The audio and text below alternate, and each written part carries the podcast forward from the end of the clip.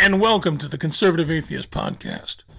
I'm your host, the Conservative Atheist, and we're going to be discussing the, some of the hottest, controversial, and in many cases considered taboo topics.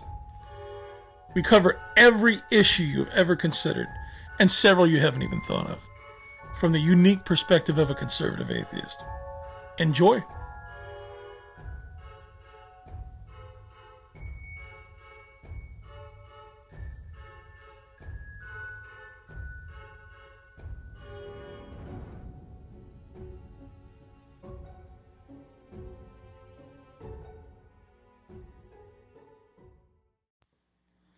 And welcome back to the Conservative Atheist Podcast. Uh, usually, Mondays are set aside for moronic roundtable discussions, where we hear a bunch of lunatics and idiots discuss serious topics. Um, sometimes, most of the time, serious topics, uh, sometimes not so serious. But it's all, uh, you know, chaos and stupidity. So, but this time, since uh, I had some, you know, some scheduling conflicts, and I couldn't put out the podcast right after the debate or during the debate, uh, I'm broadcasting the Republican um, primary debate in, in, Iowa between uh, Nikki Haley and Governor Governor DeSantis. And so, without further ado, we're going to start out with the debate, and I'm going to do commentary throughout. Okay. Let's get it started. Governor Ron DeSantis.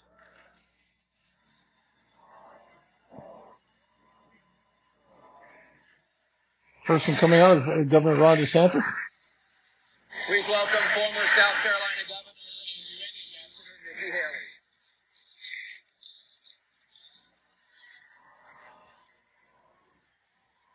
Now, if it's between Ron DeSantis and Nikki Haley, I'll choose Ron DeSantis.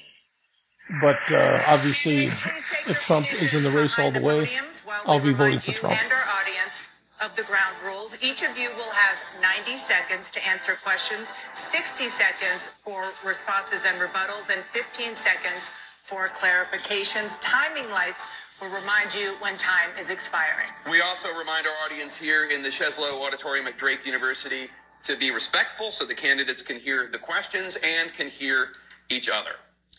Just hours ago, the Republican field narrowed once again. Former New Jersey Governor Chris Christie ended his bid for the presidency. So, with one fewer candidate in the running, let's start with the decision voters here in Iowa are about to face.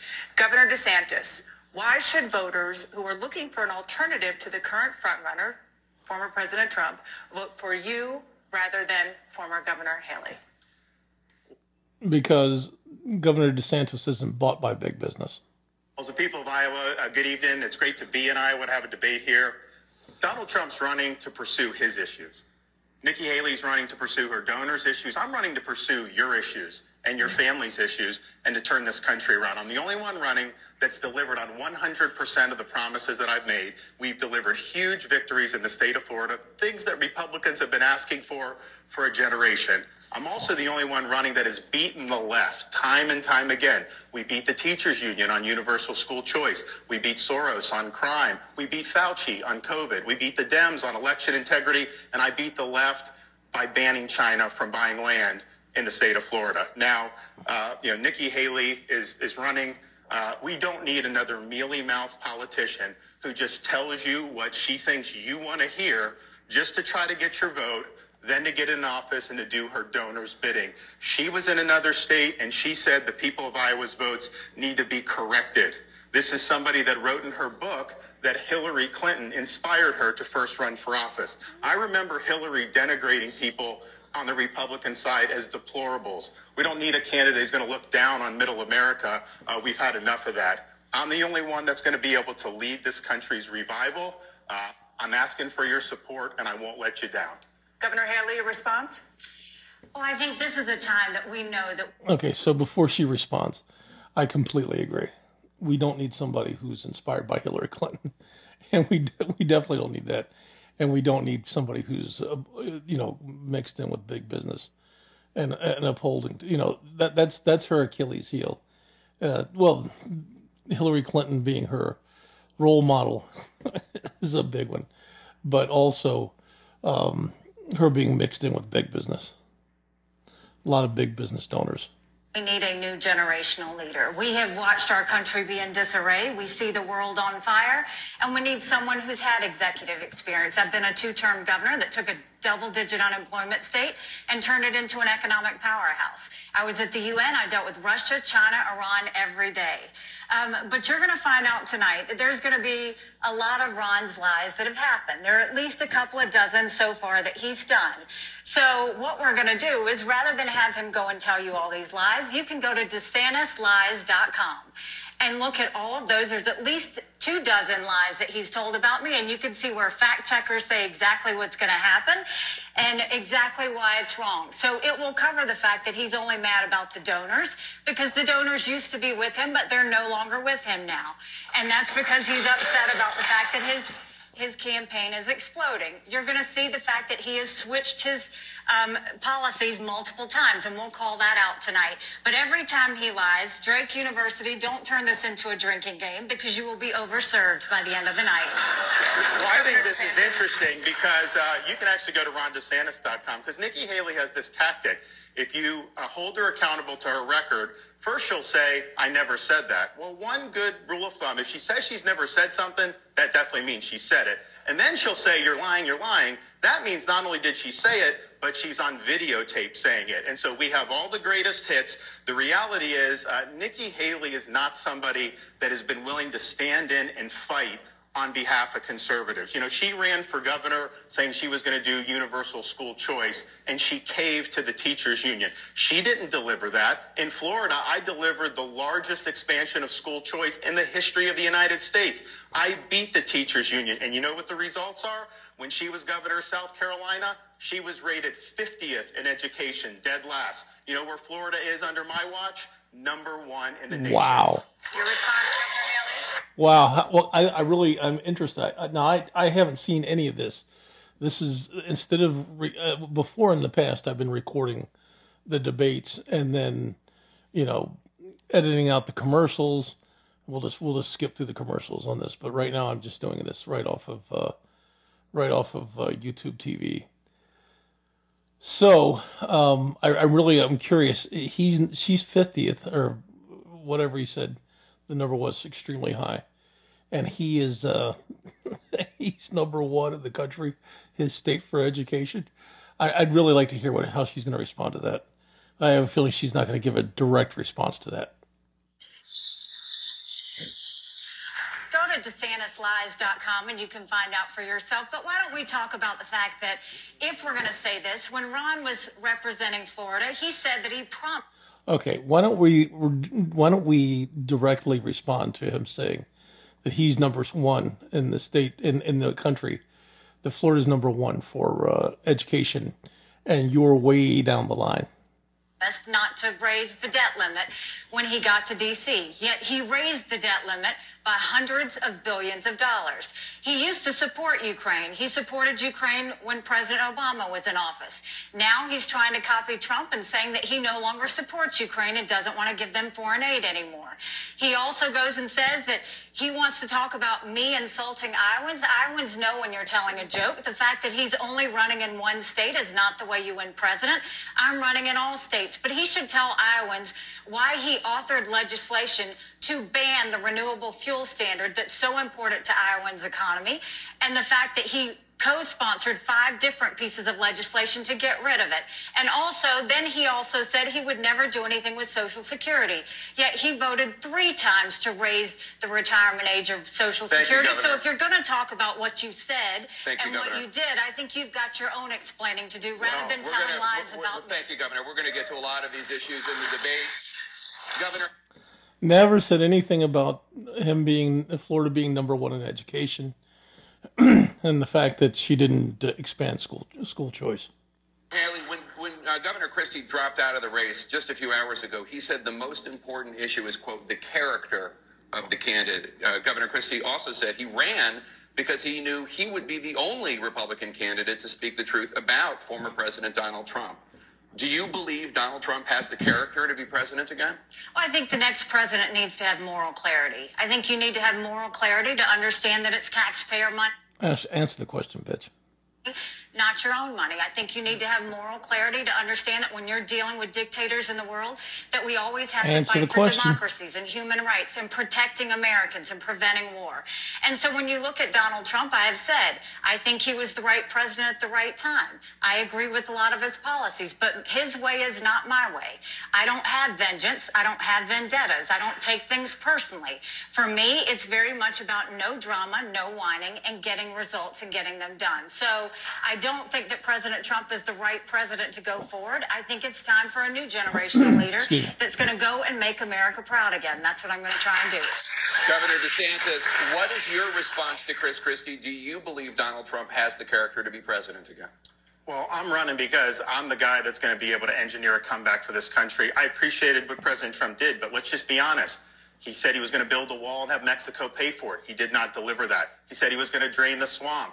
He did not deliver that. He said he was going to hold Hillary accountable, and he let her, let her off the hook. He said he was going to eliminate the debt, and he added $7.8 trillion to the debt. So we need to deliver and get this stuff done. And I think the difference between uh, Nikki Haley and me, you know, I listened to all that litany of stuff. You know, I debated the governor of California, Gavin Newsom. Um, you know, I thought he lied a lot. Uh, man, Nikki Haley may, gives him a run for his money, and she may even be more liberal than Gavin Newsom is. We are in a situation here in Florida, uh, as Republicans, you need somebody that is going to be in there and fight for you. And Nikki Haley, anytime. Okay, let me tell you the truth. Harsh truth. My female listener is not going to like what I'm saying. Women are not strong leaders. It's not just that they're not strong leaders, but they're not. The, the people that are enemies are not going to see them as strong leaders the Russians, Vladimir Putin is not going to see a female as a serious threat or a strong leader. Um, people, the, the Islamic world, the Middle East, they're not going to see her as a strong leader. Um, just other countries around the world in general are not going to see her as a strong leader. She's not going to be a strong leader. Women are too too emotional. They're too compassionate. Uh, they don't have the the drive, um, the testosterone driven um, aggression that people need. They, aggression isn't just violence. It just it isn't just getting in people's faces. It's the ability to be assertive, and not assertive in a bitchy, whiny sort of way, but a, but assertive in a in a you know masculine, dominant, um, strong way. So women just don't make good leaders when it comes to uh, most things, to be honest. And, and that's just reality. Uh, I'm sorry for the people that are going to be insulted or upset about that, and you're welcome to leave a comment and and uh, you know tell me to go fuck myself, but uh, or you know preferably a nicer nicer criticism, but whatever you want to do. But the bottom line is, is that we really need a man, and and uh, especially as president, and, in my opinion, governor. The going gets tough. Anytime people come down, she caves. When you need someone standing and fight for you, don't look for Nikki Haley. You won't be able to find her if you had a search warrant. Thank you, Governor. Governor Haley. Look, I think I dealt with Russia, China, Iran, North Korea every day. No one ever said I caved. I defended America and I fought for America. But I'll also say this: this is not a time where you have to have pettiness. He's getting more I claps. Wish Donald Trump was up here on this stage. He's the one that I'm running against. He's the one that I wish would be here. He needs to be defending his record. Right now, he's not defending the fact that he allowed us to have $8 trillion in debt over four years that our kids are never going to forgive us for. The fact that he didn't deal with China when it came to stealing intellectual property. The fact that they gave us COVID. The fact that they've gone and continued to put up Chinese police stations and continue to threaten our military. He didn't do enough to make sure that we were really standing with our friends and doing some other things. What we need is a leader that's not looking at four years and eight years. We need a president that's looking at 20 and 30 years because I want my kids to have a good future. I want them to have one without debt, one where they can read, one with secure borders, one where we have law and order, and one where America is strong. Well, Thank you. All, with all due respect, you know, for her to, to single out Donald Trump on China, and look, I think he could have been tougher on him 100%. When Nikki Haley was governor of South Carolina, she was the number one governor in America for Republicans of bringing China into her state. She wrote a love letter to the ambassador saying that they were a great friend. She's on video saying China's a friend. Uh, she had a, a, business, five Chinese business, five miles from a military base. There's a video of her on the website right in front of a Chinese flag saying that she works for them now. Ouch. So that was her number one achievement as governor was bringing China into the state of South Carolina. So you say you're going to look 10, 20, 30 years down the road. Why wasn't she doing that then when people were yeah. raising the red flags about it? In Florida, I banned China from buying Governor, land in our state Governor and we DeSantis. kicked them out of our university. That's what you need to be doing. That's exactly right. That's exactly right. She's bought by big business, whether it's American big business or Chinese big business or any other business. And I just simply wouldn't vote for her. I'm, i mean, I'll vote for her if she's the Republican nominee, but of course she doesn't have a chance in hell. Uh, it's going to be, uh, it's either going to be Trump or, you know, there's a very, very outside chance it'll be DeSantis, but it won't be Nikki Haley.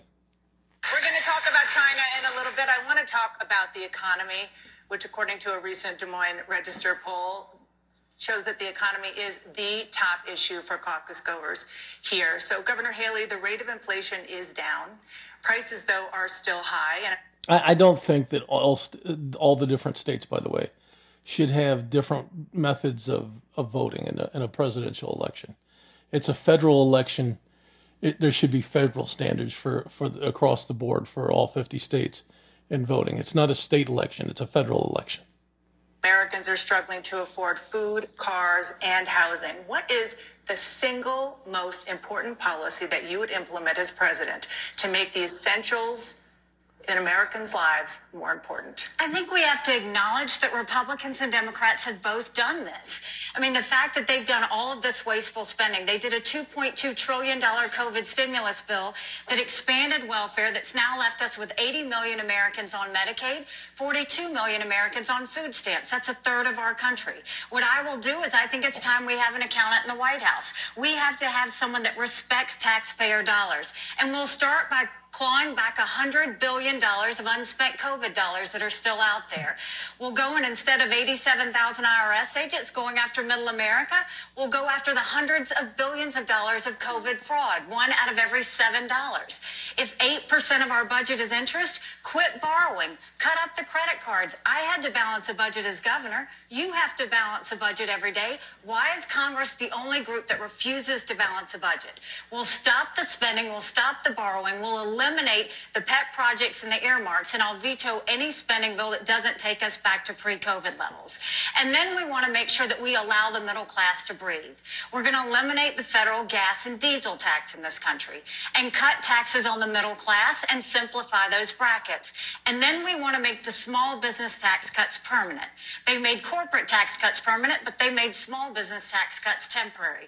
Small businesses are the heartbeat of America. We need to prove it by making those tax tax cuts permanent. Okay, that sounds good, but again, you're wrapped up in big business.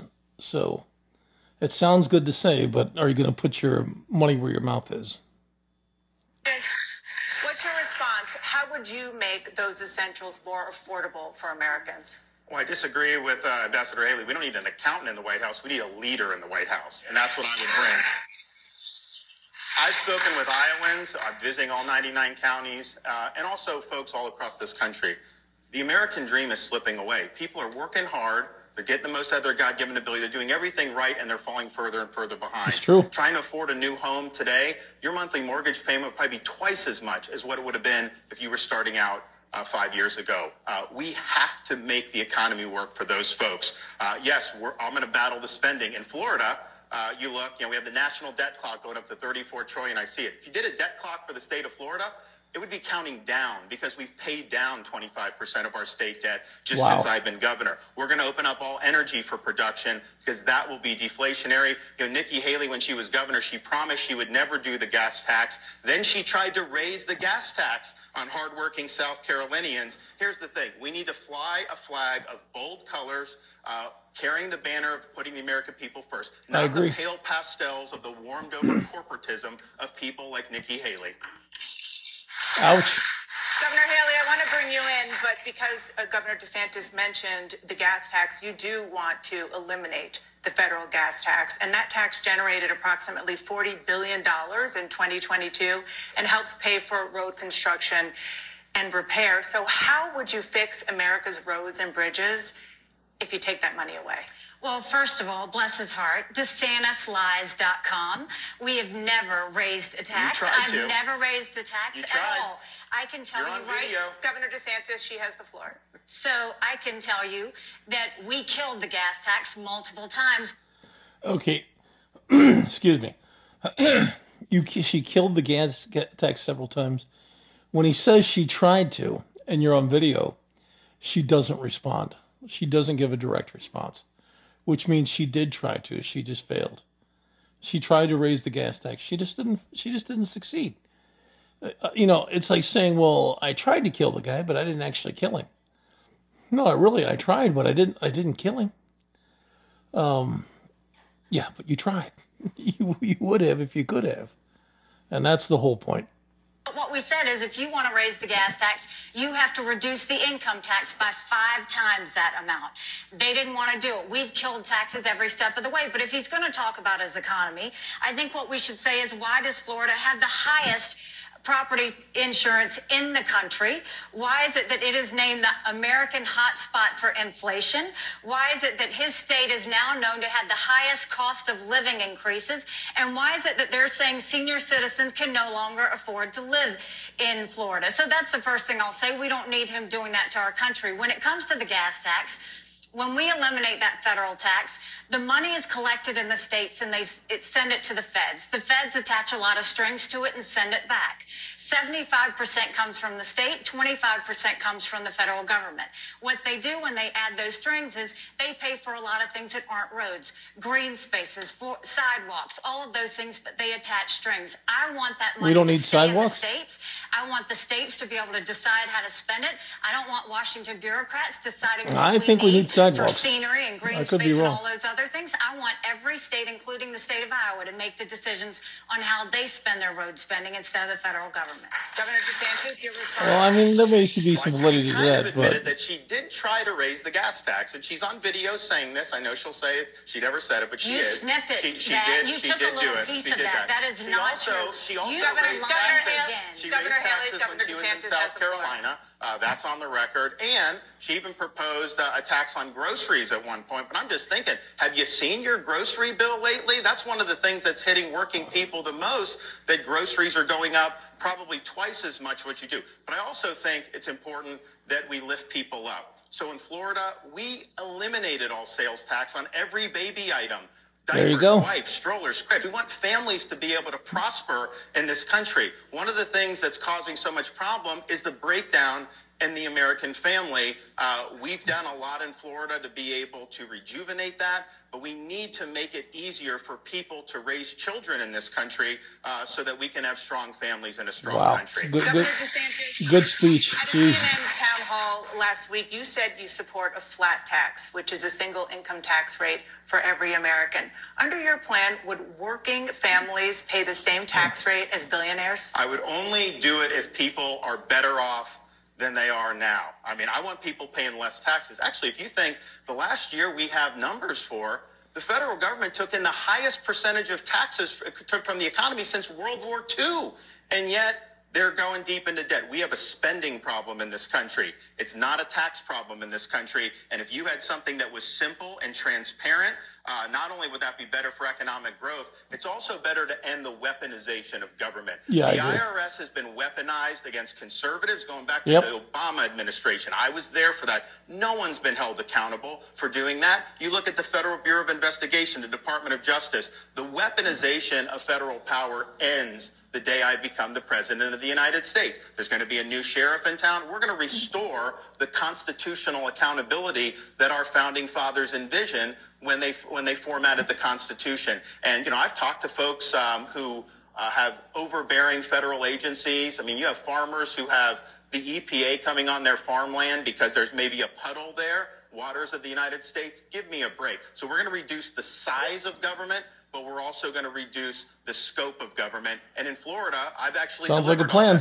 Florida has the lowest percentage of state government workers per capita in the country, and the cost of our state government employees is the lowest in the country. No wonder Wow. why we're paying down debt while we're cutting taxes for people. That's the way you do it. Wow. Governor Wow. DeSantis, 15 second point of clarification. The question was whether or not working families would pay the same amount. They would pay. They would pay less than what they're paying now. The way I view it is okay, and, I, and we you'd exempt people, so you would pay no tax for for, for, for working class people. It would only be as you get above, because I think the first 40, 50 grand, that's just to subsist, and even some places you can't even do that. So you would have no tax up to a certain point, and then it would just be a single rate. So if somebody Thank makes you. hundred thousand dollars, they pay a certain amount. If someone makes two hundred thousand, they pay Thank they you, make Governor twice as much, and they pay twice as much. Governor Haley. your I mean, first of all, you just can't trust what he says. I mean, that's the biggest thing. We don't have a grocery tax in South Carolina, and I never once raised taxes, period.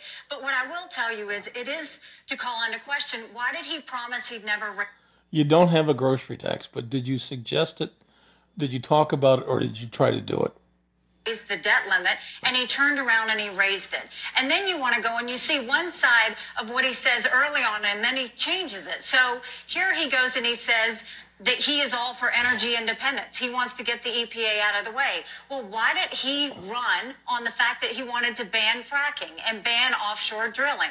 Why did he go and author that legislation to eliminate the renewable fuel standard that so ma- that matters so much? And why now is he suddenly coming to Iowa and saying, "Oh, never mind, I don't mean all of that"? Why did he call Trump and say that he wanted him to stop drilling? Nine miles into federal waters. Why is he now saying this? Why do you come to the people of Iowa and say one thing when you campaigned and on day two of your office, you banned fracking, you banned offshore drilling, you turned around and, and authored and led the charge on banning the renewable you, fuel Governor. standards? You've got to stand up for those things You've been that you you've been did. beating that dead horse. Uh, that, that's been Because debunked it's multiple true, times. Ron, it's uh, We're looking forward to be able to open up energy for production, and definitely here in the Midwest uh, with biofuels. I'm the only one that checked all the boxes uh, from the. Uh, you know, I, I think she's got a good point as far as him trying to ban fracking and, and ban offshore, offshore dr- drilling, um, oil drilling. I really think she's got a good point on that one. Iowa Renewable Fuel Standard because I've actually visited all He's 99 not perfect, counties. that's for sure. I've actually shown up to people's farms. I've sat and I've listened to people about what they're going through, uh, how their economy is structured, and how it's important that we're producing energy here in the United States. I never want to go hat in hand like Biden has done to Venezuela or Saudi and begging for energy. We're going to be able to open up production. We're going to choose Midland over Moscow. We're going to choose the Marcellus Shale over the Mullahs, and we're going to choose the Bakken over Beijing. Energy independence isn't even, it's not, it's good for consumers. It's good to reduce inflation. It's one of the best things we can do for our national security. So we'll do that on day one, and we are going to reverse Biden's Green New Deal and the electric vehicle mandates. We'll save the American automobile. Thank you, Governor. This has been one of the Okay, that sounds good, but again, you know, I have to be fair. Um, you know, him trying to ban fracking and ban offshore drilling is uh, is definitely not good. It's not a good thing for him. biggest years for illegal border crossings into the United States. Last month alone, 225,000 migrants illegally crossed the southern border. Yeah, and whose fault was that? That was Joe Biden's fault. The Border Patrol resources that are already stretched thin. Mayors across the country say their cities are being pushed to a breaking point. Yeah, Governor DeSantis, former President Trump famously promised to build a wall on the southern border. He obviously did not get that uh, done. You have promised Yeah, promised 'cause to he- people are the trying to stop him. How will you succeed where he failed? We will build a wall. We will actually have Mexico pay for it in the way that I thought Do- Donald Trump was. We're going to charge fees on remittances that workers send to foreign countries, billions of dollars. Uh, we'll build the wall. He also promised that record easy. deportations. Donald Trump deported fewer people than Barack Obama did when he was president. Biden's let in 8 million people just in four years. They all have to go back. We have to enforce the rule of law in this country. Think about what's happening to our country. Just this week, we saw the news that a high, that a school in Brooklyn, New York, had the kids stay home. They did, were not able to go to school. Told you can't go get an in-person education. Why? Because they're common. The city's commandeering the school to house illegal aliens in it. Talk about putting Americans last. You're putting these kids out of an education because you can't control the border. Biden has failed in this endeavor. He has not taken care that the laws of this country be faithfully executed. Do not trust Nikki Haley with illegal immigration. That's like having the fox guard the hen house. She's on tape at the Aspen Institute. She'll say she didn't say it. She was chastising conservatives, saying it's disrespectful to illegal aliens to say that they're criminals. They're violating the law. It's disrespectful when people come to this country illegally and impose burdens on our communities and run drugs into Absolutely. this country. That's what's disrespectful. She's weak on immigration. She's bankrolled by people who want open borders, and she said there shouldn't be a limit on immigration. You should work with corporate CEOs. Thanks, Governor. That is pale pastels. That is Governor, warmed thank over you so much. So. Governor Haley. Okay, so before we go to Governor Haley, former Governor Haley.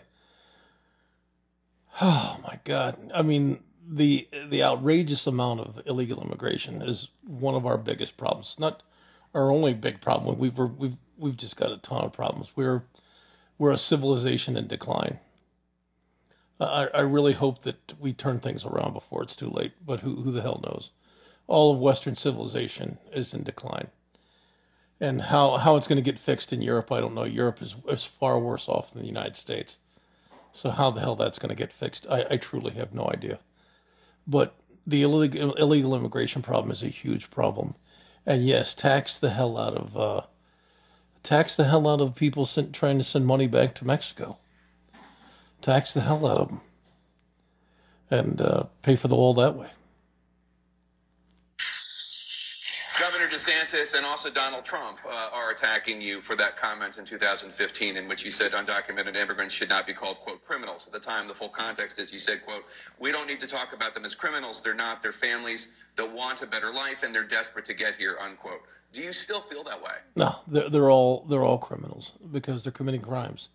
I, I don't care what their reason is. If you're committing a crime, you're committing a crime. If you commit a crime, you're a criminal.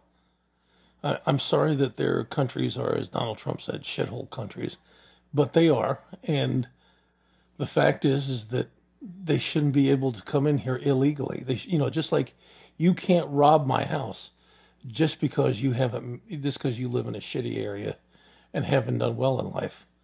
You can't come into my country illegally just because you live in a shitty country and, and haven't done well in life. That's that's not a that's not a valid excuse. I saw them when I was at the United Nations. I saw them. That doesn't mean we should let them into our country. I mean, first of all, I will tell you that when I was governor of South Carolina, we passed the toughest illegal immigration law in the country. Obama sued us over it, and we won. We fought Obama on illegal immigration. We fought Obama on migrant kids. We fought Obama on Syrian refugees. We fought Obama on Guantanamo Bay um, prisoners. I have always said we are a country of laws. The second we stop being a country of laws, we give up everything this country was founded on. But I will tell you, in one, passing that toughest illegal immigration Yeah. So, but again, as I said, women are too empathetic. They're too they're too sympathetic. They're too emotional. That's why she said what she said about not calling. Oh, don't say mean things about the illegal immigrants. Don't say that they're criminals. Well, they are criminals. There's no other way to look at it. I mean, I guess there is if you base your, you know, what your your positions off of emotions and not logic and not reason. law in the country. We passed E-Verify, which I want to take national, which is where businesses have to prove that the people they hire are in this country legally. I passed it within six months of being governor. Ron didn't pass it for five years. He only waited to pass it Okay, let me say this. In my opinion, hiring, providing assistance to illegal immigrants, whether you're hiring them, whether you're um, whether you're renting an apartment or a house to them, uh, whether you're selling them or renting them a car, if you're if any in any way, shape, or form, your business is catering to illegal immigrants, just like when it comes to you know if I if I own a house and I rent I rent out that house to um to a, a drug den, you know drug dealers that are doing drug selling drugs, or uh, you know pretty much drug dealers that are using it to sell drugs. Guess what happens? Uh, the, the government can seize my home, can seize my property. And the same should be for big for any business, big business, small business. It doesn't matter. If you rent your property, if you do if you do do any business transactions with an illegal immigrant, whether it's hiring them, whether it's uh, you know for employment, whether it's renting them or, or selling them a house or anything else, you should you should lose that business, and I mean completely lose that business. Whether it's lose the franchise if it's a franchisee, or whatever the case may be. You you rent a house to the to, to illegal immigrant, you lose the house. I, I, you get it's you know government forfeiture. I have no problem with that. That will definitely put a put a knot in everybody's tail, and it'll end this bullshit once and for all. Until you hit people in the in the pocket, you're you're not going to get anywhere when he decided to run for president. What we need to do is also not just mass, mass we need to put 25,000 border patrol and ICE agents on the ground and let them do their job. Bullshit. We need to defund sanctuary cities once and for all. No more safe havens for illegal The wall. immigrants. We need to make sure we go back to the Remain in Mexico policy so that no one even steps foot on U.S. Wait, can't you can't you build the wall and have those uh, have those agents? How much money do we spend on other countries? Couldn't we take just a little bit of that, just a just a slice of that, and uh, build the wall and and uh, increase the agents along the border and let them do their job? Soil. And instead of catch and release, we need to go to catch and deport. That's the only way we'll stop the incentives of these illegal immigrants coming across. Biden turned around and gave half a million Venezuelans temporary protective status. That's half a million driver's licenses, half a million social security numbers. All that does is Wow. incentivize them to pick up the phone, Thank you, call their Governor. family members, and Thank you, them Governor. to come Governor ahead. DeSantis. She did bring, when she was governor, she did bring Syrian refugees, and she got criticized for that. That is Uh, not she true. also, in her comment, lies Hold on second. Hold on one second, Governor. That we'll, is we'll- not we'll, true. We'll give you your turn in a second, She Governor did. DeSantis. It's, it's, it's noted. So uh, the, the the disrespect comment. She's talking about that they're all families. If you look right now at the border, these are military age males, many of them, and they're coming from all across this world, uh, not just from uh, Central America. In fact, you've got them from China, Iran, Russia, the Middle East. When I was down there a couple years ago, because I've sent people down there, uh, you had people from Libya and Haiti. This is a ticking time bomb for this country. There are, of course, going to be terrorist cells that have come in. It's like the lowest cost way to be able to harm this country. Just send people across the southern border. Uh, Nikki Haley also opposed the border wall in 2016. She said that she, she ridiculed it when Donald Trump was president. I'm telling you, you need a wall. You can't trust politicians to do this. If the wall's there, it's a physical fact of life, and it's a huge Thank step you, Governor DeSantis. Yeah, that's right. Thank you, Governor DeSantis. Governor Haley? Go to DeSantisLies.com. Yeah, go to DeSantisLies.com. We heard you. But he's absolutely right. If you have a physical wall, the wall is there. If you have border guards, it, they're at the whim of whatever politician is in charge. And unfortunately, the Democrats, the the liberals, uh, the leftists, they're going, you know, the uh, so-called progressives, they're going to be in office again. One, one, you know, eventually, however long it takes, they're going to be back in office.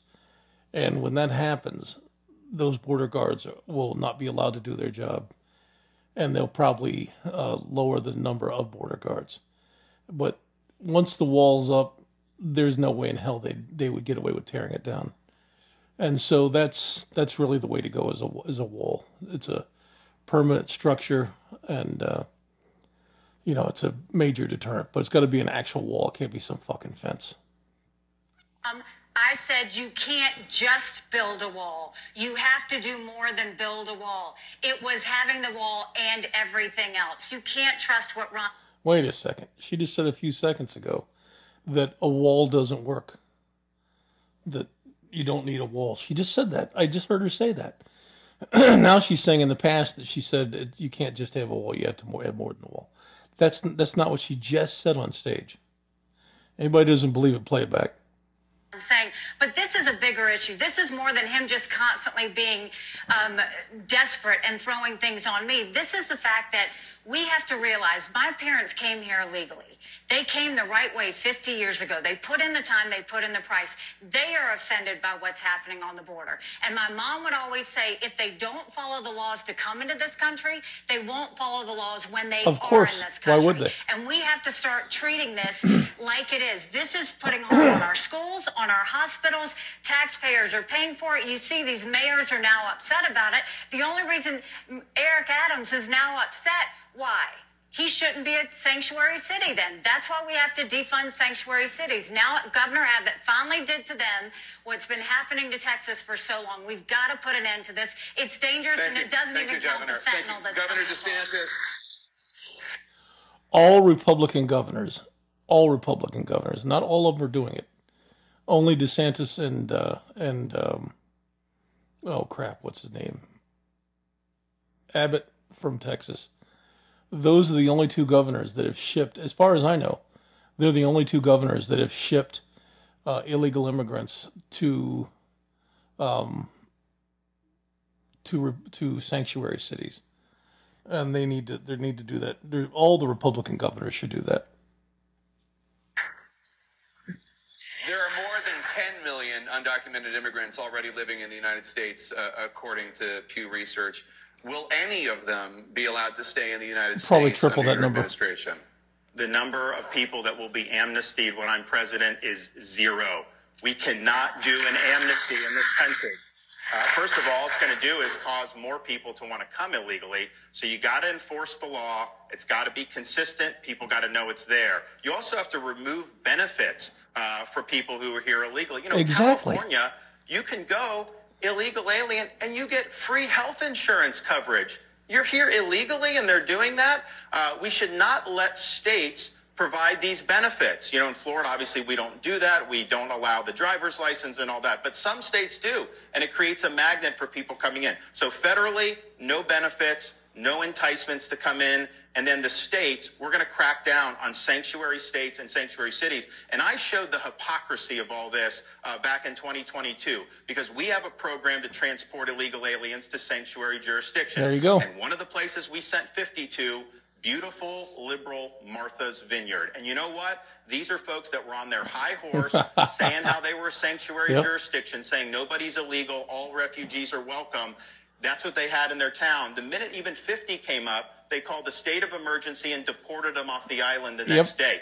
How do you think Texas feels? How do you think all these other communities feel that are overwhelming, uh, being overwhelmed? So we cannot have liberal elites in this country imposing policies on the rest of us that they are not willing to deal with the consequences of themselves. Governor Haley, uh, by the Exactly, exactly.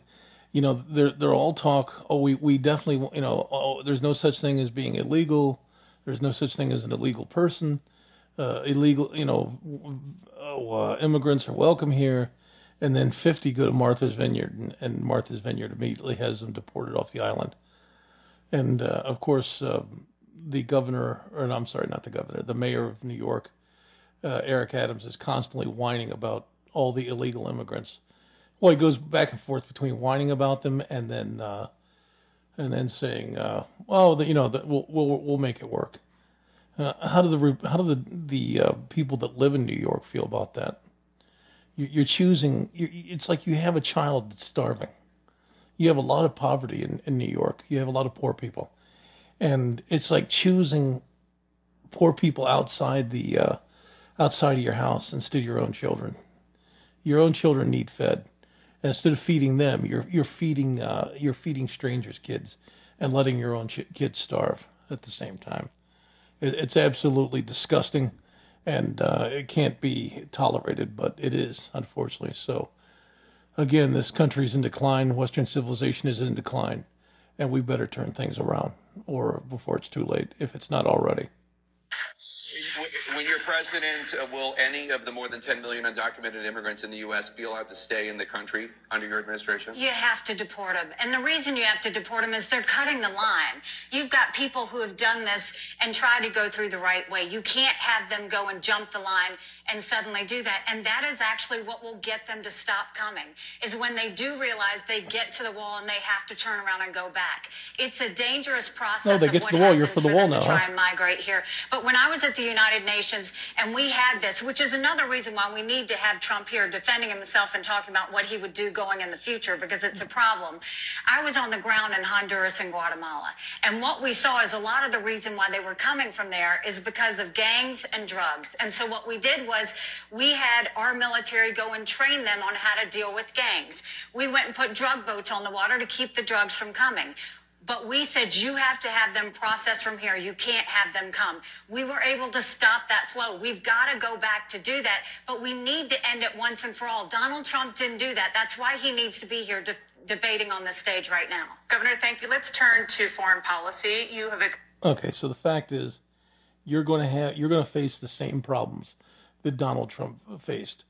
You're going to have the you're going to have you're going to be facing Congress. You're going to be facing the Senate and and the House, uh, not cooperating with your policies on the wall, your policies on illegal immigration. You're going to have people undermining you, not just from the Democrats, but unfortunately from the Republicans as well.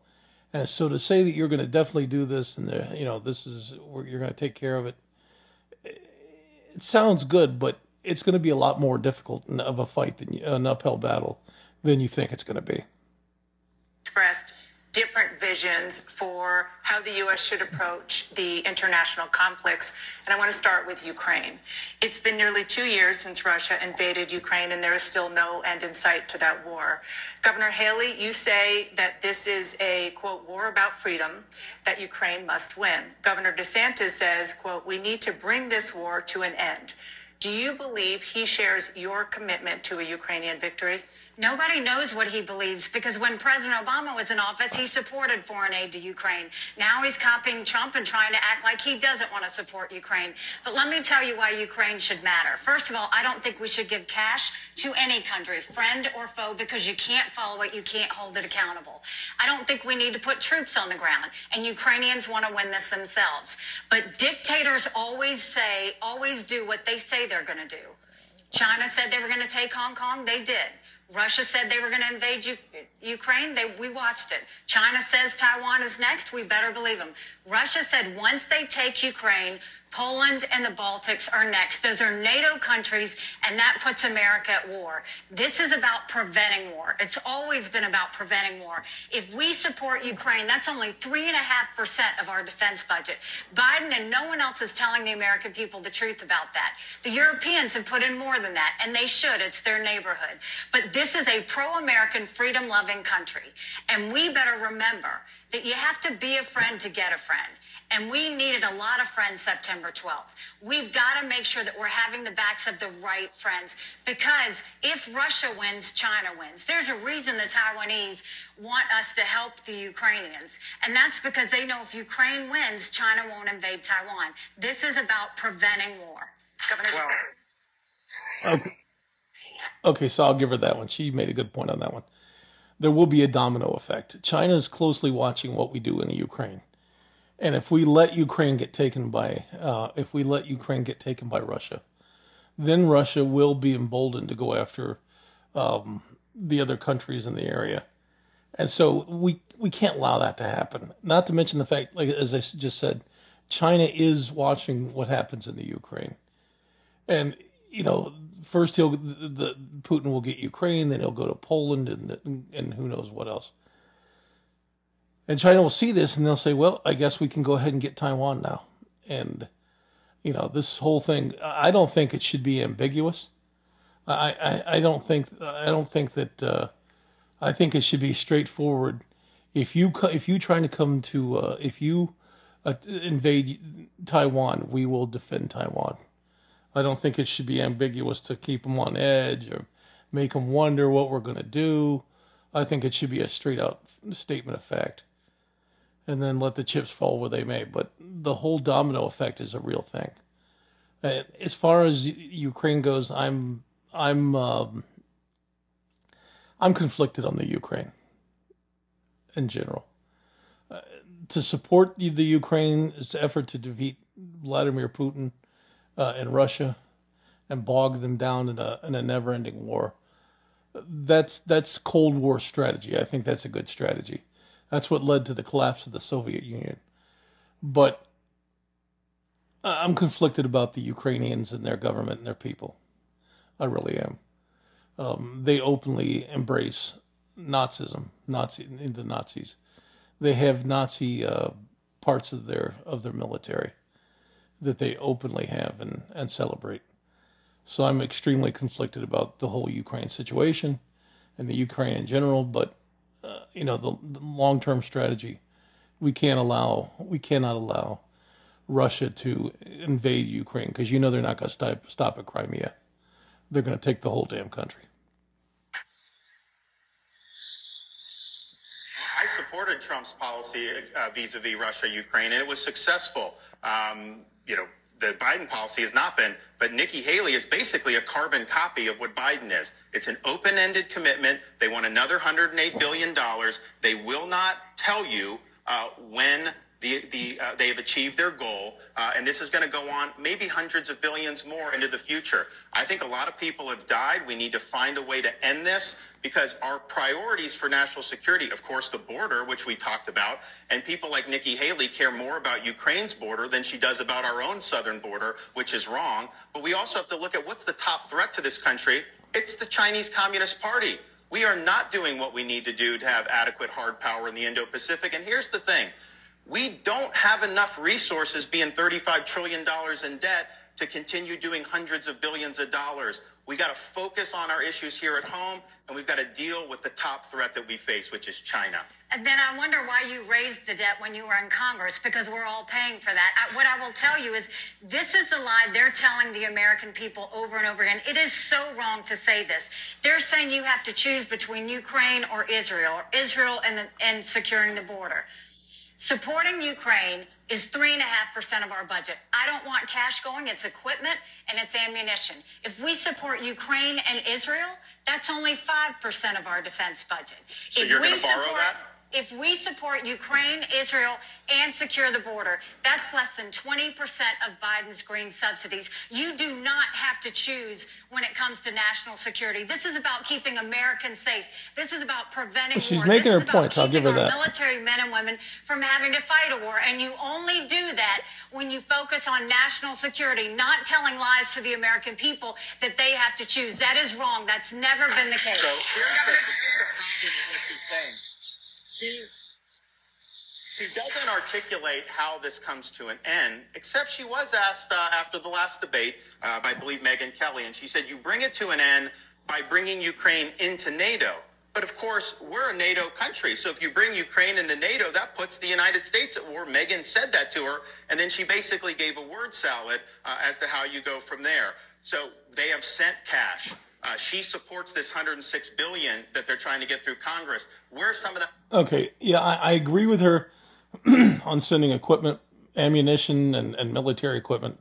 I, I don't. I think we need to cut the cash off. I think the, the, the military equipment and the and the uh, ammunition, all that, should continue to flow to the Ukraine, but the, the cash needs to stop flowing to the Ukraine. We we need to stop giving them a payday. Um, and and that's a fact. Money going. They've done tens of billions of dollars to pay salaries for Ukrainian government I sound like that, that lunatic Richard Ojeda. And that's a fact. if you know who that is. If you don't, it's no big deal. bureaucrats. They've paid pensions for Ukrainian retirees with your tax dollars. We've got homeless veterans. We have all these problems. This is the UN way of thinking that we're somehow globalists and we have unlimited resources to do. You know, I think here's the problem. You can take the ambassador out of the United Nations, but you can't take the United Nations out of the ambassador. Ouch. Ouch. That was a good one liner. First of all, I have never said that we should give salaries or benefits or anything else to Ukrainians. I have said it again, Ron, so stop lying. you DeSantisLies.com. supported the aid Governor packages. DeSantis, she has the floor. So you go, I did not support the aid package. I support equipment and ammunition going to Ukraine. I think it is incredibly important that we're honest and say we have to focus on national security. Don't go and lie to the American people to make them think we can't do this. You turn around and raise the debt limit. You're the one that's talked about, look at what you did to Florida. But think about the fact that he's talking about where's this money going to come from? You, the best way to tell about a candidate is to see how they run a, their campaign. He has blown through $150 million. I don't even know how you do that. Through his campaign, he has nothing to show for it. He spent more money on private planes than he has on commercials trying to get Iowans to vote for him. If Ouch. you can't manage a campaign, how are you going to manage a country? Which is exactly proud of. Um, I'm proud that in the state of Florida, we're ranked number one for economy of all 50 states by CNBC. Number one Highest for education. She was ranked number 50 in education when she was governor of California. Governor and of course, she wasn't floor. able to do school choice. She didn't deliver big tax cuts. We're also number one for net in migration, number one for GDP growth amongst large states, number one for talent development, number one for new business formations, and on and on it goes. So the success we've had in Florida, I can cite the statistics. It's important. But just look how people are voting with their feet. They're leaving California. They're leaving Illinois, New York, all these states, and they're coming to Florida in record numbers because we're doing it right. And not only have I cut taxes big time where she didn't and governor of South Carolina, we've paid down 25% of our state's debt. That's how you manage uh, the third largest state in this country. Just imagine if we could do that for the United States of America. So thank you. Let's stay on foreign Wow. policy. I want to turn to the Israel-Hamas war. You both have said that you unequivocally support Israel. You both have called for the complete elimination of Hamas. Governor DeSantis, there are real disagreements. Wow, that's excellent. So they both support Israel and they both support the completely complete uh, uh, elimination of Hamas. Now, there's a lot of people that say they support Israel, but they, they don't want Israel to fight to win. They want Israel to give half measures and ceasefires and all this other nonsense, which would allow, and even Biden has talked about ceasefires. That mashed potato brain moron. Uh, I'm sorry, but he's an old man, okay? I'm not picking on old people. I, you know, old people are fine with me. But when you're old enough to where you're not, you know, you're not, uh, you know, you don't, your cognitive abilities have, have slipped away. It's, it, you don't need to be running anything, much less the the largest nation, and not the largest nation, the most powerful and influential nation in the world. So, the leader of the free world. You don't need to be the leader of the free world. So, um, you know, so I, you know, I, I, I agree. I, but I'm, I'm glad that they said that they want the elimination of Hamas because a lot of people say that, that they want the war to end. They support Israel. They want the war to end, but they don't want the elimination of Hamas, and that's that's just stupidity. Within Israel about how to handle what happens in Gaza after the war against Hamas is over. Some Israeli cabinet officials are pushing for the mass removal of Palestinians from Gaza. Yes. Governor Haley told CNN last week she does not support that. Do you? deport all the deport all the Palestinians from Gaza into the Sinai Peninsula and let the Egyptians take care of them. It's, deport all of the all of the uh, Palestinians from the West Bank over across the river into the into Jordan, and let the Jordanians take care of them. And let that be it. How many? You know, there's plenty of middle. There's 22 Middle Eastern countries, 22 Arabic countries uh, in the Middle East or Muslim countries in the Middle East. Not all of them are Arabic. Ar- Ar- Iran's not Arabic; it's uh, Persian. But deport all these people and let other let their own people take care of them, and uh, and consolidate and make the Gaza uh, Strip and the and the West Bank part of Israel. Bring them into the fold. So we got to support Israel in word and in deed, in public and in private. And they need to be able to finish the job. Joe Biden is kneecapping them. He'll say one thing, then he goes, and his base doesn't like Israel, so he's got to do all these other things. Uh, this is a time to recognize that they suffered the most deaths of Jews, murder of Jews since the Holocaust. Hamas wants a second Holocaust. They want to annihilate the state of Israel. So I think to be a good ally, uh, you back them in the decisions that they're making with respect to Gaza. Look, there's a lot of pluses and minuses with how you're doing this, but for us to be sitting in, in Washington, second guessing them, I don't think that's the right way. deport the Palestinians, expel them from from the from not just Gaza but also the West Bank. There's so much problems in, in Gaza that people forget about all the problems that come from the West Bank. Uh, expel them from both areas. Consolidate Israel. Um, so I, I wish he would go ahead and say that, but I, I seriously doubt that he's going to. We also have a disagreement, uh, Governor Haley and I. When she was at the UN, she supported the idea of a two state solution between Israel and the Palestinian Arabs. The problem with that is the Palestinian Arabs don't recognize Israel's right to exist as a Jewish state. So doing a two state solution doesn't create something that's going to lead to a lasting peace. It creates a stepping stone for Israel's destruction. So, under no circumstances, as president, am I going to pressure Israel uh, to risk their security to do a so called two state solution. She was wrong when she embraced that, uh, and we're right to say we trust Israel to make these decisions. They're a good ally of ours. We should trust their judgment on these sensitive issues. Governor DeSantis, 15. Okay, so I completely agree with him on that. Two state solution is not going to work. You know what's going to work? Just what some of the people in the Israeli government said expelling the Palestinians from the Gaza Strip into, and I believe from the Gaza Strip into the Sinai Peninsula, let them be Egypt, Egypt's problem. Um, create a secure border right there at the uh, at the where the Gaza Strip meets um, meets the Sinai Peninsula, and then expel the the remaining Palestinians out of the West Bank um, into maybe uh, across the river into Jordan, and let them let the other twenty two uh, the other twenty two Middle Eastern um, Islamic countries take care of the Palestinians. Let them integrate them into their societies. Um, because otherwise, it's just going to be nonstop conflict forever. And uh, obviously, there's nothing that the Palestinians won't do. We, we keep, as I said before, we keep forgetting all the problems that come out of the West Bank because there's so many problems coming out of the Gaza Strip but the West Bank has a huge amount of problems of its own. And so expelling them from the area, integrating those areas into um, Israel proper is the way to go. Seconds, 15 second clarification. Do you support the mass removal of Palestinians from Gaza? So, as president, I am not going to tell them to do that. I think there's a lot of issues with that. But if they make the calculation that to avert a second Holocaust, they need to do that. I think some of these Palestinian Arabs, Saudi Arabia should take Thank some. Is, Egypt should take some. They've never been willing to accept any of these Thank you, folks in their own neighborhood. Thank you, Governor, Governor Haley. Well, first of all, we need to understand the reason we need to support Israel is Israel's a bright spot in a tough neighborhood. They are the tip of the spear when it comes to defeating terrorism. It has never been that Israel needs America. It has always been that America needs Israel. When I was at the United Nations, I fought every day for Israel.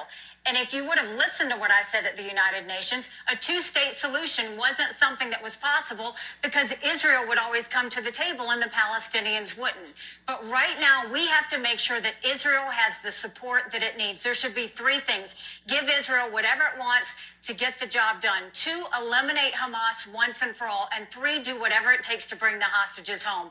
But it's really rich that Ron is going to act like he suddenly cares for Israel when he brought the person to Iowa that's the most anti-Israel Republican in the state, the person that went and voted against Israel's right to exist in Congress, the person that voted with the squad against anti-Semitism on college campuses. Thank you, Governor. And you brought that Thank you, person to, to Iowa to go and and campaign with Go- you. If Governor- that's your friends, Governor I'd hate to see DeSantis, who the she's rest of obviously your referring to are. Congressman Tom Massie from Kentucky. Yeah, I mean, uh, that's just cheap, cheap garbage. But here's the thing: when when that when the when the attacks true. happened against Israel, I knew it was going to be a big deal for Florida. We have one of the largest Israeli Amer- American populations in the country, and we've been a, a haven for Orthodox Jews in particular since I've been governor.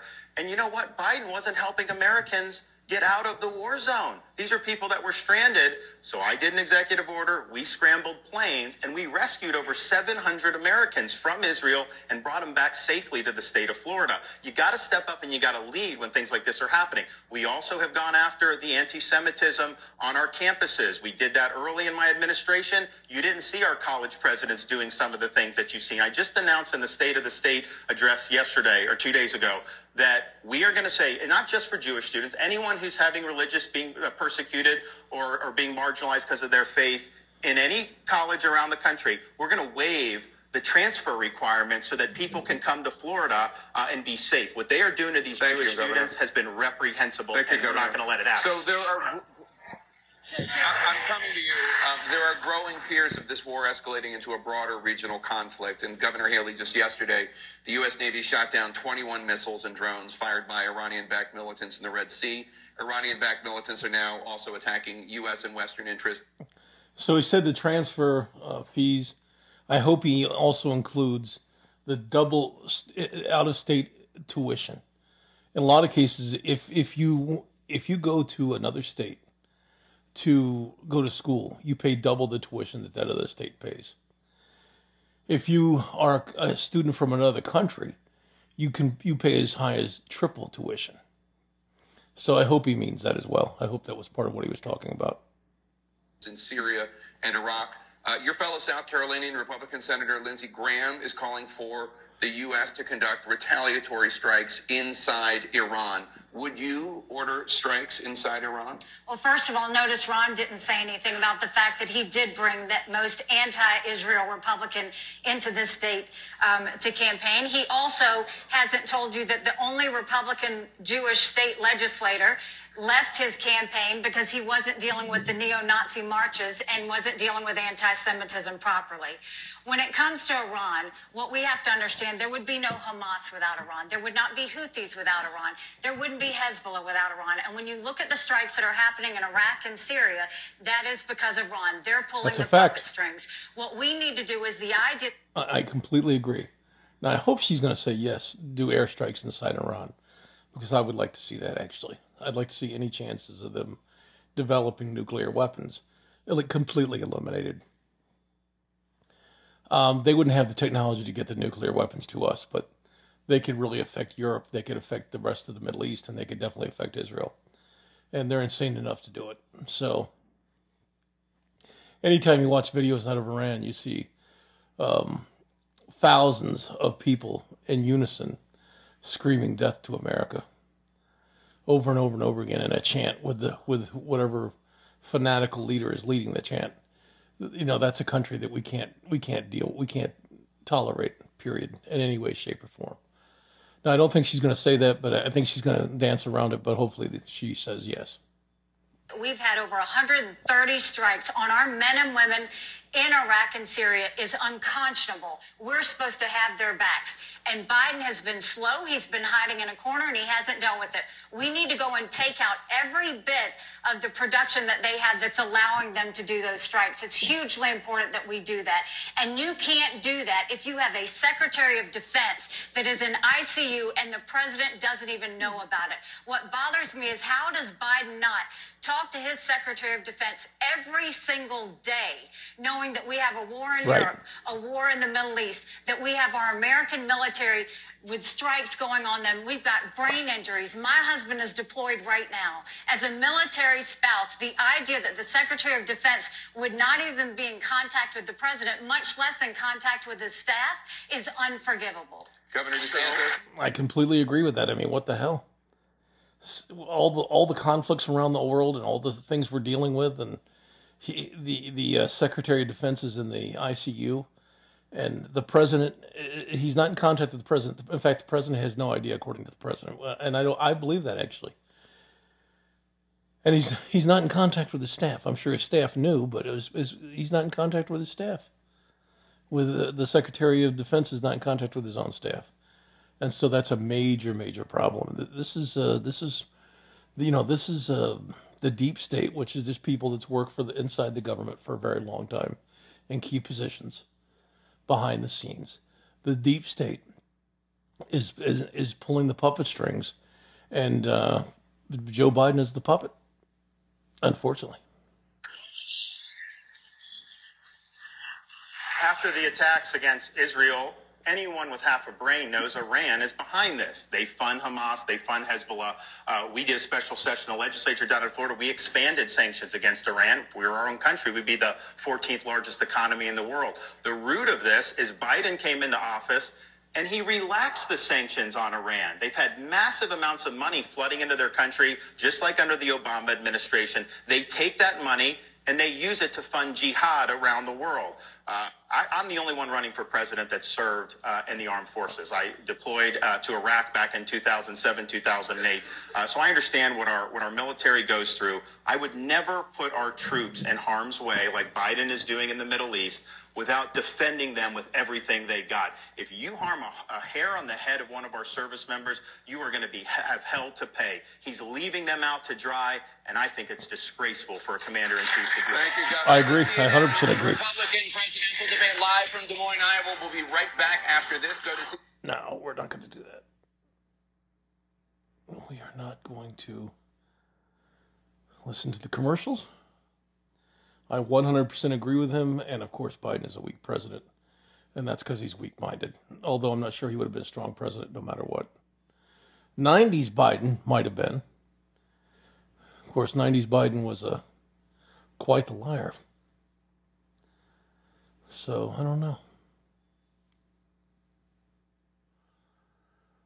political team in the business. The 2024 Iowa caucuses. Coverage starts Monday at 4, only on CNN. Wait until Friday Oh. is, and I can make I it to any gig, any verse. thought we were done with the commercials, but apparently not.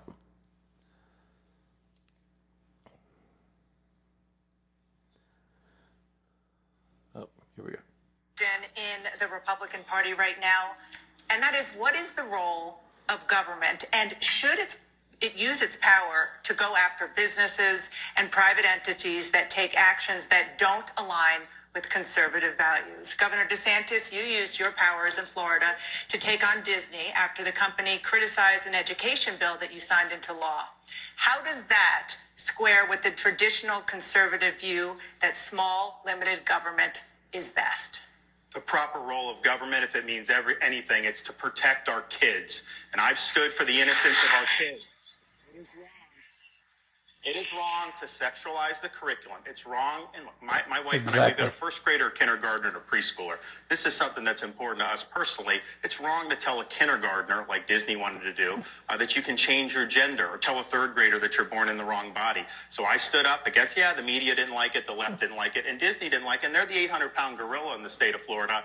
Uh, most people, most corporate Republicans would have caved. I stood and I fought for the kids. Uh, we took on Disney and we defeated that and we won that fight, and our kids are better off. Now, Nikki Haley sided with Disney. She uh, invited them to South Carolina, uh, even though they were involved in transing kids. Uh, that is not what we need to do. But I think that's similar. She is representative of this corporatist element uh, of the party. For example, she supported $900 million in subsidies to Boeing when she was in South Carolina.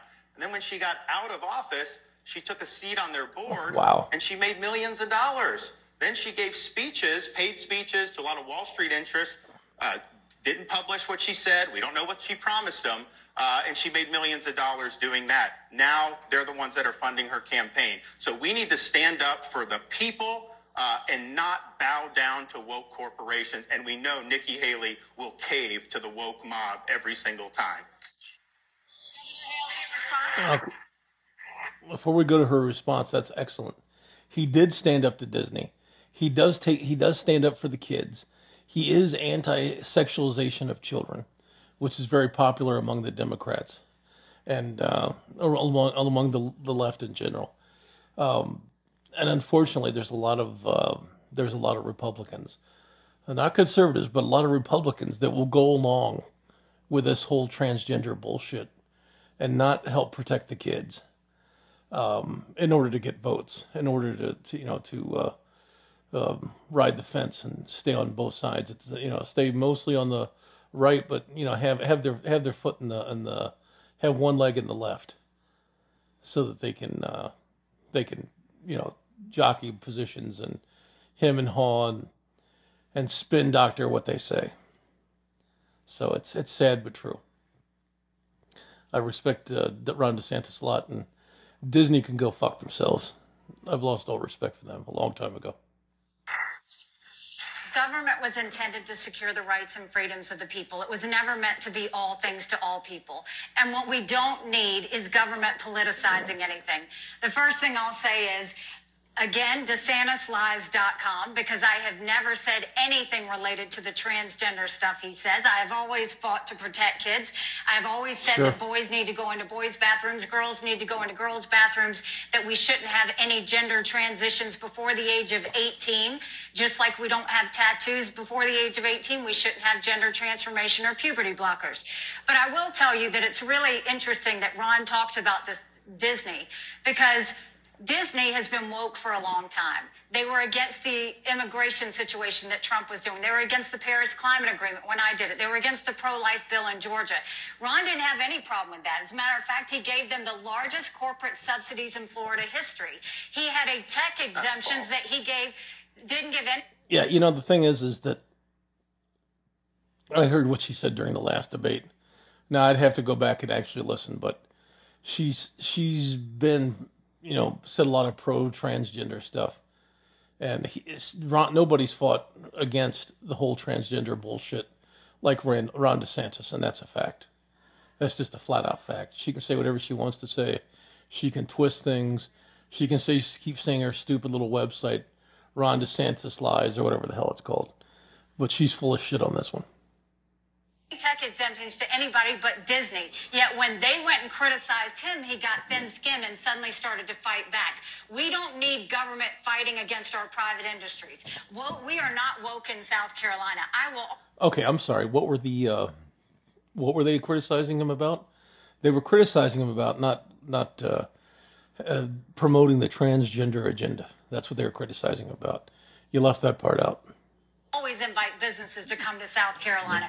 But the one thing you don't do is government doesn't bully our businesses, and that can't happen. And Ron is determined. Anybody that Thank you, offends him, Governor. he goes So- after them and Thank he'll you, use Governor. government Governor just said she just said she's always fought to protect kids, but when she was governor of South Carolina, they had a bill to protect girls from men going into the bathroom. She killed it, and she's bragged about it for years that that happened. She For didn't stand up and fight the kids. She caved to the Chamber of Commerce and the corporation. She said she's against the surgeries for minors. That wasn't what she said this summer. She was she was asked about it. It's on Here we video go.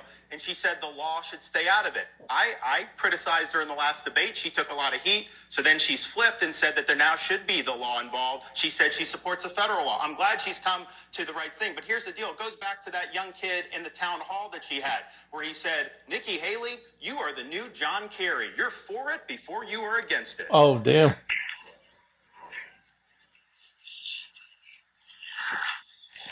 It's a shame that we had to put up DeSantisLies.com. Honestly, if he would spend as much time trying to prove why he thinks he would be a good president, he would be doing a lot better in the polls. The reason that he spent and blown doing through better than you. $150 million and gone down in the polls is because he spent more time trying to lie about me than he is about telling the truth about himself.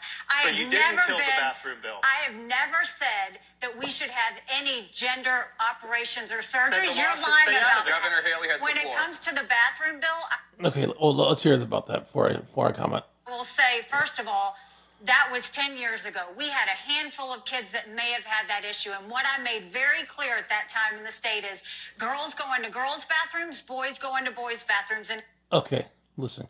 You killed the bathroom bill, you lying bitch. I don't care if it was ten years ago or not. You- You're you're you're twisting. You're, you're spinning. You're being a spin doctor. You're twisting things. I'm sure you've been coached on this, but the fact is, you did kill the bathroom bill. So stop lying. If there are any other exceptions, they use a private bathroom. I have fought for women's sports and making sure that biological boys are not women's sports, and I'll continue to do that.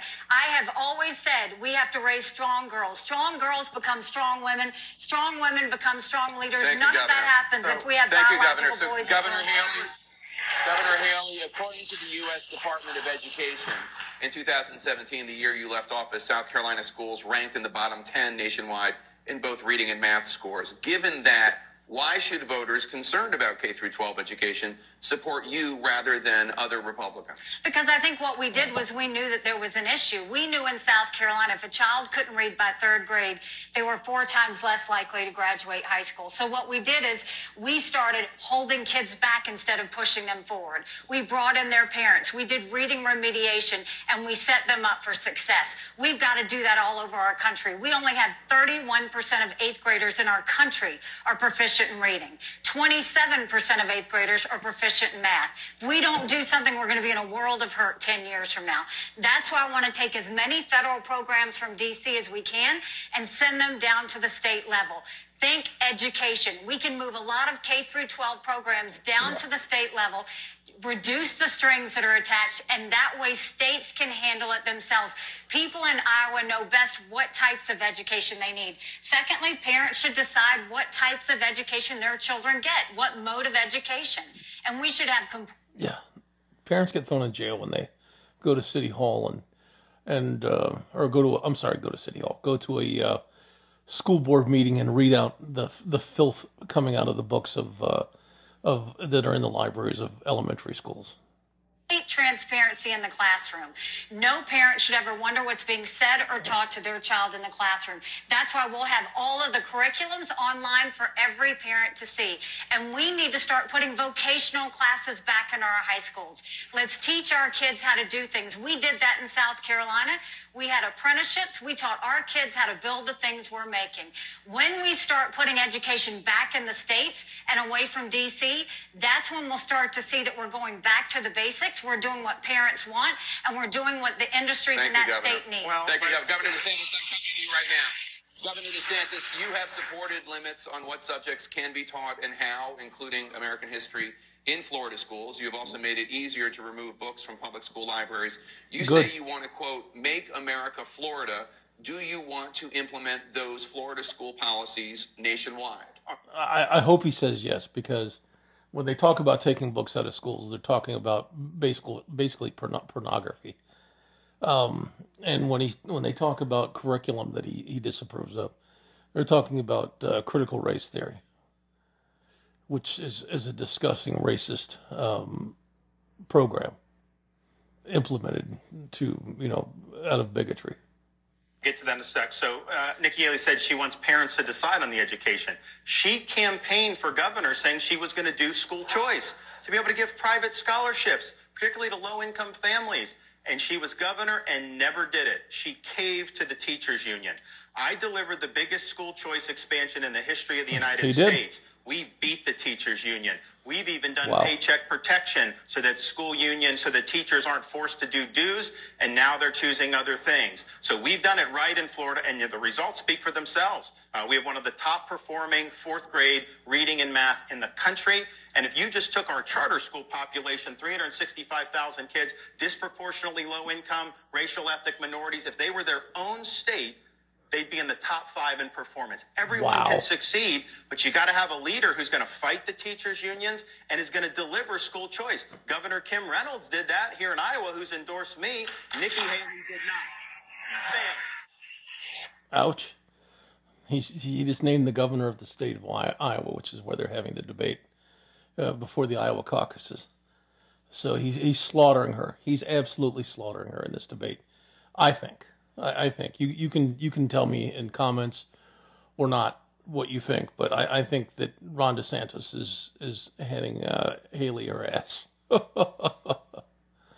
And if you can't do it in the reddest state in the country of South Carolina, how are you going to be able to succeed in Washington, D.C.? Now, in terms of what we've done, we believe in empowering parents, and there's certain standards about what's age and developmentally appropriate. It's wrong to have pornographic materials Exactly. in fourth or fifth grade. And you know what's happened? They'll go to school board meetings all around the country, they'll start reading it, and they say, oh, no, no, it's too graphic. You can't read it here. You can't put it on the six o'clock news. Well, if you can't, if it's not appropriate in a school board meeting and you can't put on the six o'clock news, why are you jamming it down the Governor. throats of a fourth grader? Exactly. Why are you jamming it down the, fo- the throats of a fourth and fifth grader when it's too graphic for adults to hear and it's too graphic for it to be on the six o'clock news? Come on, man. And they're dragging uh, parents out of the uh, out of the school board meetings. Just a point of clarification. They've been calling parents that do the that make those kind of complaints at school board meetings um, domestic terrorists. They're domestic terrorists because they don't want pornography in their schools. Do you want to implement Florida's education policies nationwide? It depends on the policy. School choice, universal, yes. I don't want a nationalized curriculum.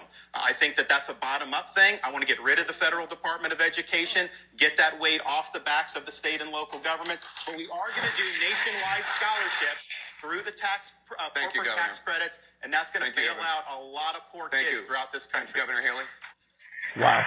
You know, we, I have fought for school choice in my entire career because I think parents know their children best, and I think we should always do that. That's why we passed charter school legislation in our state. That's why we empowered homeschoolers in our state. That's why we changed the funding formula so we lifted up challenged areas without bringing down the wealthy areas. We wanted school choice. I had a Republican legislature that wouldn't do it, but we pushed hard to get that done. That doesn't mean that we shouldn't do it across the country, but what we have to do is we have to make it state centric. We've got to get these programs down to the state level. We've got to let the focus be on teachers. Teachers right now have to be the guidance counselors, the pastors, the nurses, and everything in between. And oh, by the way, they have to teach to a test. That's not what teachers want. Teachers want to do what they were taught to do. And that means math, science, reading, history, English, arts. That Is that really all they want to do? Because I'm seeing a hell of a lot of videos and a lot of a lot of news stories about teachers that want to focus on DEI and critical race theory. They want to focus on trans things like transgender, uh, gender identity, and and uh, critical race theory and homosexuality, bisexuality, all the different different uh, all the all the the myriad of crazy sexuality groups and gender groups. Uh, that's what I've seen. I'm not saying that's even the majority of the teachers. I'm sure it's probably not, but it's a hell of a lot more than there should be. And that's a problem. And those people should need to lose their jobs and their teaching license. Schools can't be all things to all kids. They need to let the parents parent. They need to let teachers teach, and we need to go back to the basics in education so we get our Thank kids you. ready. I wanna That's the move on. though. That word salad is the problem. Governor She DeSantis- says she's always supported school choice, and she failed to deliver. She blames other people. Leadership is about getting things done. Stop making excuses. Exactly. If leadership's about getting things done, how did you blow through 150 million Oh, dollars in here your we go campaign again. and you were down in the polls? So here, you here's are I think not a manager. No, uh, now I'm going I to think say it's very instructive No, about if what the, gonna how Nikki Haley sees the world. I think I have the floor. Political Governor- Governor Governor DeSantis, like let that's as Governor- important Governor as the DeSantis, kids and Governor their Haley has the floor. What is more important here? She's saying Governor somehow that that's it's not as Governor important. Haley's. It's Haley, It's Governor Haley's time. Go ahead. I think I hit a nerve. Um, what I will tell you is, look, if you can't manage a campaign, it's been a revolving door of political people in and out of his campaign. You've heard of campaign people going to blows with each other because they can't all agree. $150 million, and he spent more on private planes than commercials. I flew, I flew commercial. I stayed in residence inns. We went and saved our money. We made sure we spent it right because you have to understand it's not your money, it's other people's money, and you have to know how to handle it. If he can't handle Well, the your money's the donors' parts of a money, campaign, the how's he going to handle the economy when it comes to the White House? And he goes and he's demean. He has been demeaning me over and over again, telling lies, DeSantisLies.com, because he oh, thinks it makes keeps him saying look that bigger. over and but over in and the over one again. basic thing, you've campaigned for president in one state. You're invisible in New Hampshire. You're invisible in South Carolina. You're in fifth place. You've only you've got 150 million dollars, and you've gone down in the polls in Iowa. Why should we think you can manage or do anything in this country? This is a great window into leadership because she focused on a lot of political uh, process stuff, things that no voter cares about, and she couldn't tell you why she failed to deliver school choice to people in Exactly. her state after she promised it. So she says somehow that is the indicative of no leadership is about producing results. We've produced the results in Florida. We did universal school choice. We've cut taxes. We banned sanctuary cities. On and on down the line. Everything I promised, I delivered. She doesn't have a rationale for why she couldn't get it done. That is poor leadership. Right. You look at I me, agree. everything I promised I would do, I've delivered, and you can expect nothing less when I'm the president of the United States. I believe we're that. I need to respond to that. Go ahead. So you want to talk about leadership, and he wants to go and demean and put down. Let me tell you Oh, what leadership is demeaning you? leadership is the fact that I went into South Carolina that had 11% unemployment rate. Leadership is the fact that we turned it into an economic powerhouse, building planes, building cars, building tires. We were named the beasts of the Southeast. We moved the 11% unemployment down to 4%. We announced jobs in every county in the state. We moved 35,000 um, people on welfare to work. We changed our prison system to where we now have the lowest recidivism rate in the country. We passed voter ID. We passed tort reform. We did pension reform. We paid down our debt. We cut taxes. We made sure that people were proud again. We did e-verify in the first six months, not five years like Ron. So don't go and pick on school choice and say that that's leadership. When I got to the UN, Well, we school cut choice billion is- is dollars off the leadership. top, and we took the kick me son off of our backs, and America was respected again at the UN. Where- I know what leadership. School choice is definitely leadership. I don't know what the hell she's talking about. Governors that both of you have made central to your campaigns, and that is China.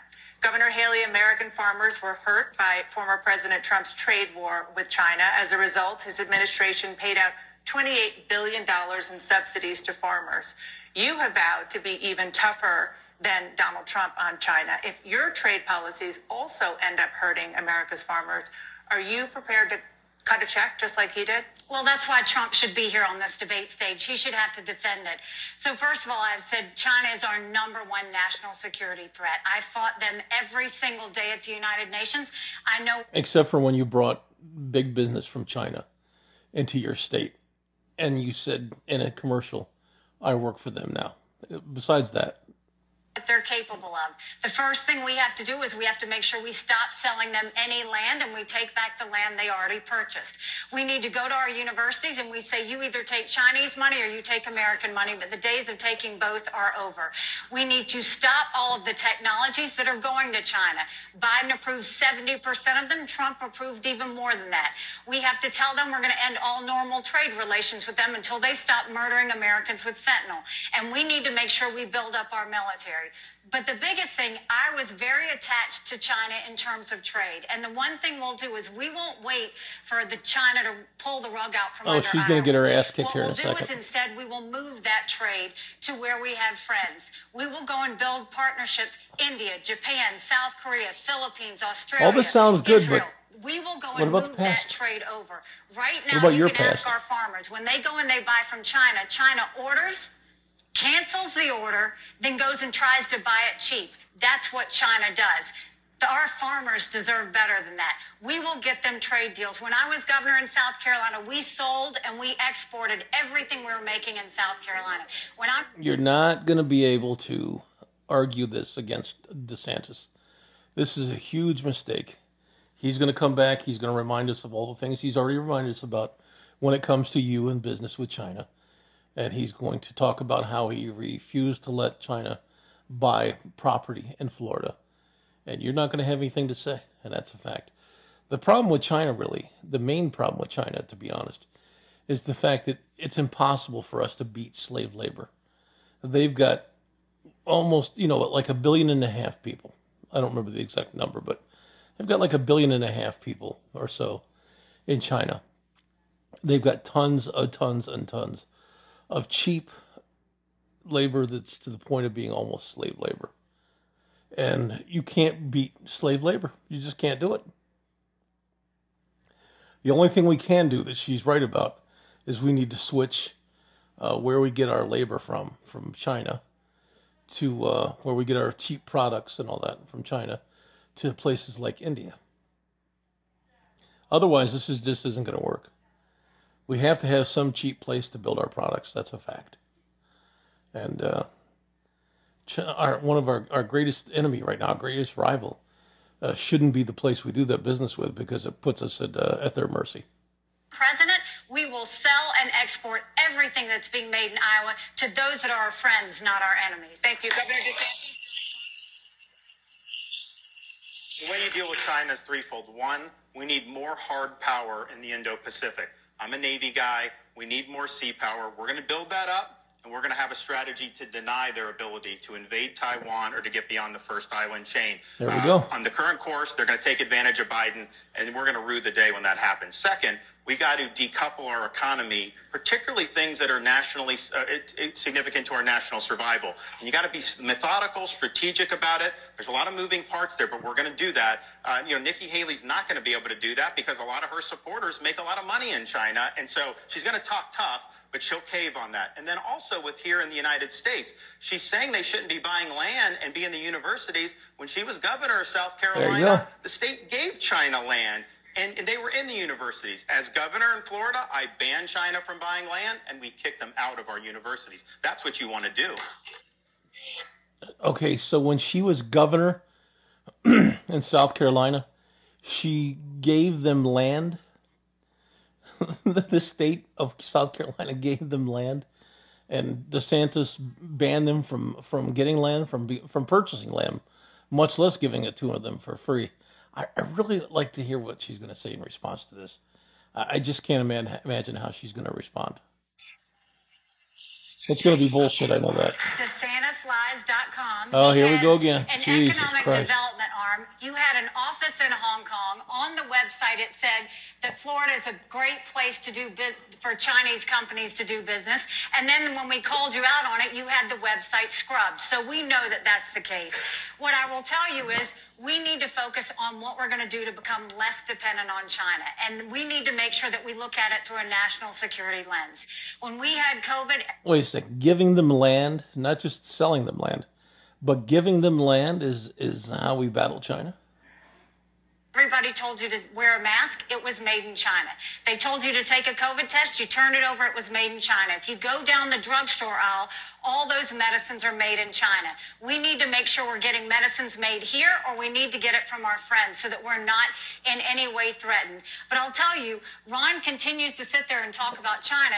He has done expansions in China. His biggest donor that is backed by China gave them $340,000.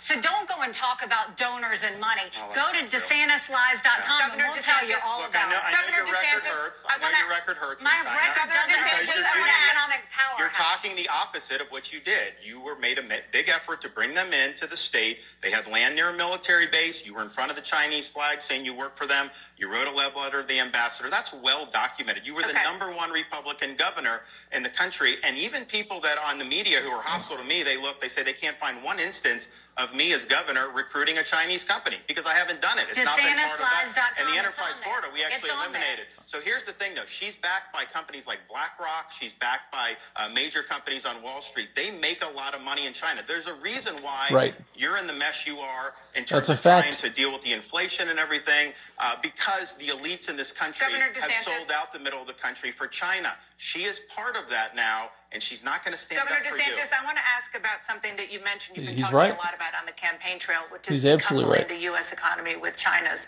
China is a top supplier of goods to the United States. The U.S. sells more than 150 billion dollars of goods to China every year. Is it really possible to sever economic ties without inflicting major pain on American business and American consumers? Sure, it is. And it's something that you got to be strategic, you got to be methodical about. You got to focus on the things that are of national significance. For example, I don't think it's it's a good idea that the pharmaceuticals come from there. Things for our military weaponry, all these important things that if we got into a worldwide conflict, what we're going to ask China, who may be on the other side of that, uh, to continue doing that. So you got to be smart about it. You got to Right. recognize that you're going to have to do some incentives here in this country tax incentives, regulatory incentives, but I want to make things here again. You know, I look around uh, the country, there's parts of Iowa that have been hollowed out, particularly in the eastern part. And I've talked to folks and seen what that did for the community. We were sold a bill of goods by a lot of elites in this country that somehow putting China in the WTO and granting a most favored nation status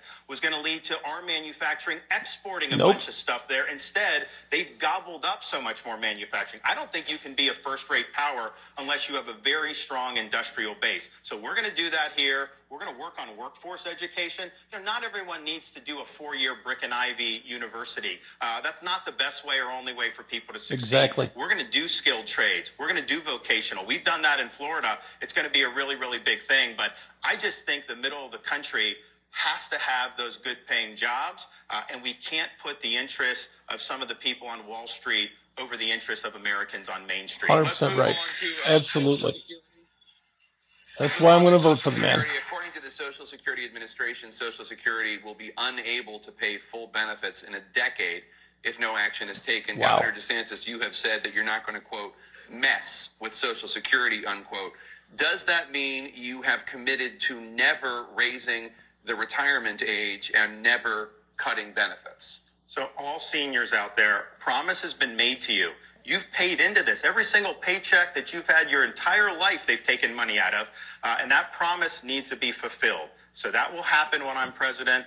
Of course, I have a lot of seniors in Florida that, that depend on Social Security. I know many of them. Uh, and I think back to my own grandmother who was uh, lived till 91. Social Security was her sole source of income. Right. So promise made, promise kept. You know, on the retirement age, you know, it used to be people would say, well, uh, life expectancy is going up. Shouldn't it mirror that? Well, the problem now in the last five years is life expectancy is going down. So I don't see how you can raise the retirement age when our life expectancy is collapsing in this country. Right. That's a huge problem in and of itself. Uh, I'll work with So I I wonder why though. I wonder why life expectancy is going down in the United States. Um, I'm I'm not really sure to be honest. It's unfortunate. It's very very unfortunate. But I think I think it's something that needs to be addressed. How uh, and and how to go about it, I have no idea. both sides of the aisle. Uh, we'll work on something for the long term strengthening, but I am not going to mess with seniors' benefits. In this high inflation environment, groceries are going through the roof, rent is going through the roof, all these staples, and you get a cost of living adjustment, but that's not enough to cover No, it's the not. costs that have been increased. So seniors are really strapped, particularly those that are on fixed income, uh, and they have to know uh, that we're going to deliver when it comes to their Social Security check. Now, we're going to get inflation down. We're going to get energy costs down. There's going to be a lot of things that are going to help seniors, uh, but I think seniors should know promise made will be a promise kept. So, just a point of clarification 15 seconds. Removing current seniors from the equation, you're not saying that you're committing to never raising the retirement age or cutting benefits. I would never raise the retirement age in, in, in the face of, of declining life expectancy. I mean, I think that that would be really bad. I mean, just think about it. That, that hurts blue collar folks. You get taxed your entire life, life expectancy's down. You may not even be recouping very many benefits. And so uh, life you, Governor. expectancy is Thank declining. you, Governor. That's a big Governor problem. Haley. Three years in a row, he voted to raise life expectancy to 70 years old. Three years in a row. Go to DeSantis. Oh, she's got a point and on that see one. it. So now suddenly he's going to tell you because he's running for president, he's not going to do it. You can't trust him. What I'll tell you, is Social Security is going to go bankrupt in 10 years. Medicare is going to go bankrupt in eight. He talks about taking care of seniors. Right now, it's Florida it has is the inflation hotspot. It's the highest cost of living of any state in the country. Seniors are having to leave because they can't afford it. It's documented in DeSantisLies.com. What I'll tell you we have to do is we have to keep our promises to seniors, but we also can't put our head in the sand. For those like Ron saying they're not going to touch Social Security, that means they're going to leave after four or eight years and leave it bankrupt? No. What we do is we go to those in their 20s and say we're going to change the retirement age to reflect life expectancy.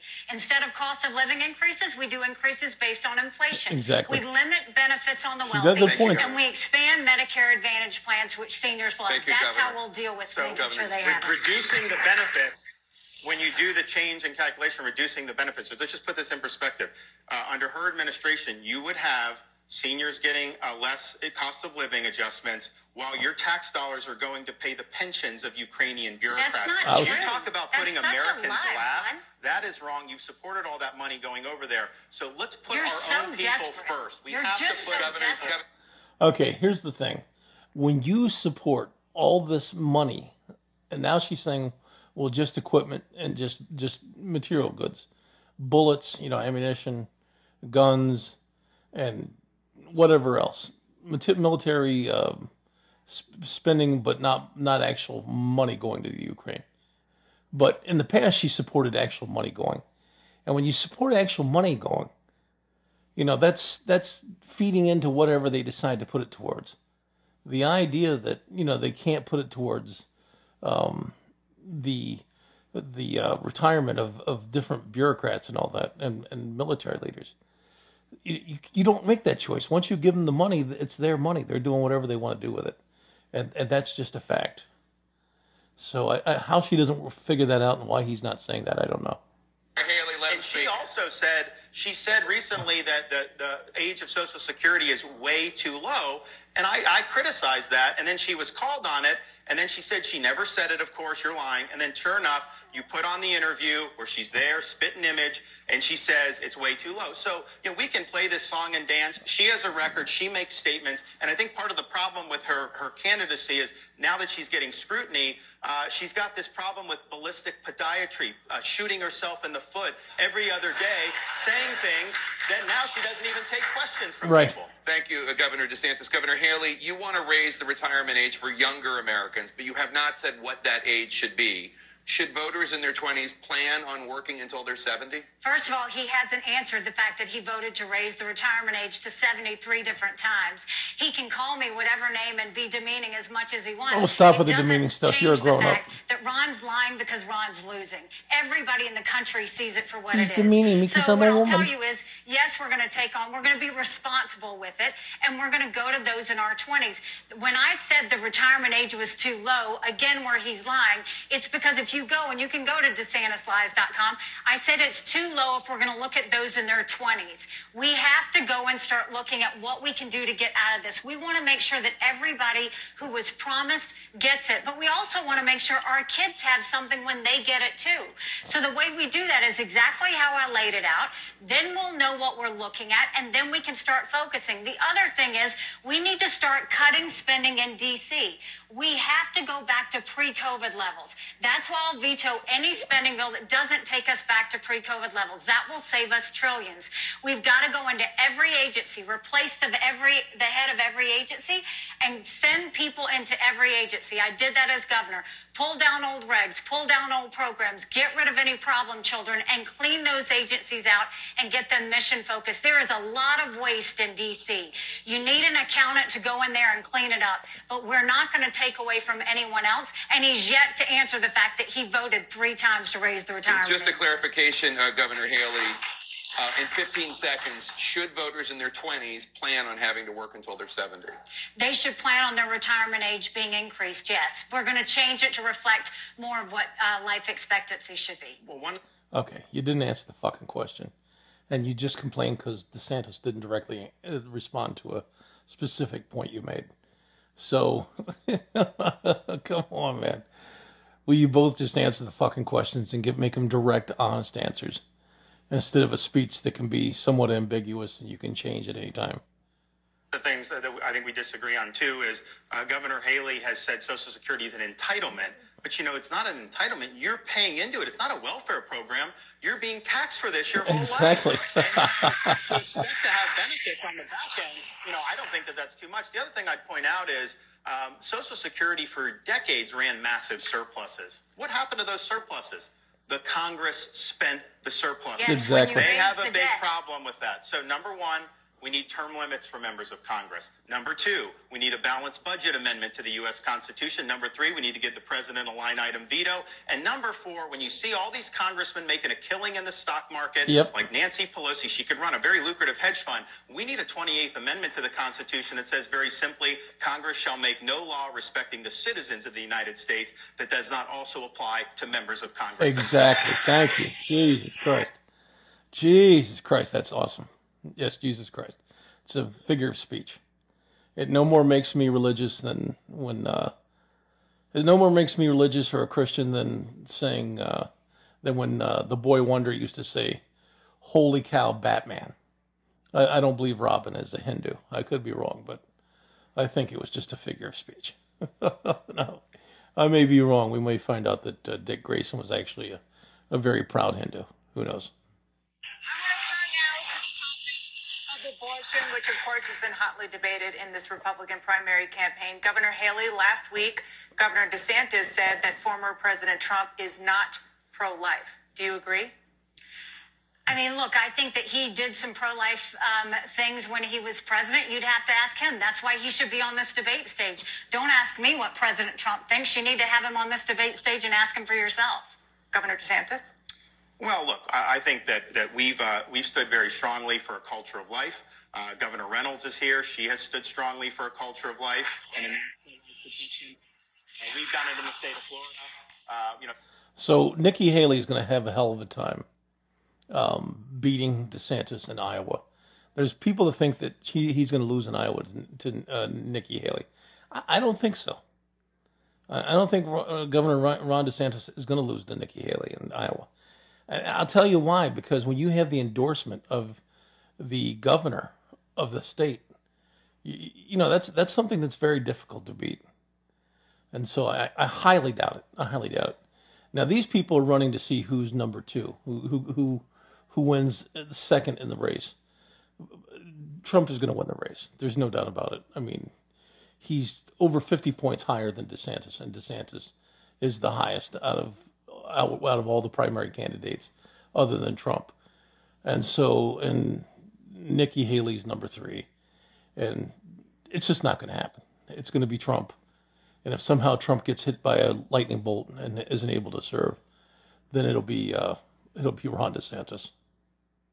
Donald Trump has attacked that. Uh, what they did under Governor Reynolds here in Iowa, he said that that's a quote terrible, terrible thing. Uh, I don't know how you square that. He was at the March for Life when he was president his last year, and he said that, that life's a gift from God, that the unborn are made in the image of God, and that you needed to have protections uh, for, for those for that human life. And now saying it's a terrible, terrible thing. He's given a gift to the left to weaponize that against pro-lifers, and that's wrong. But here's the thing.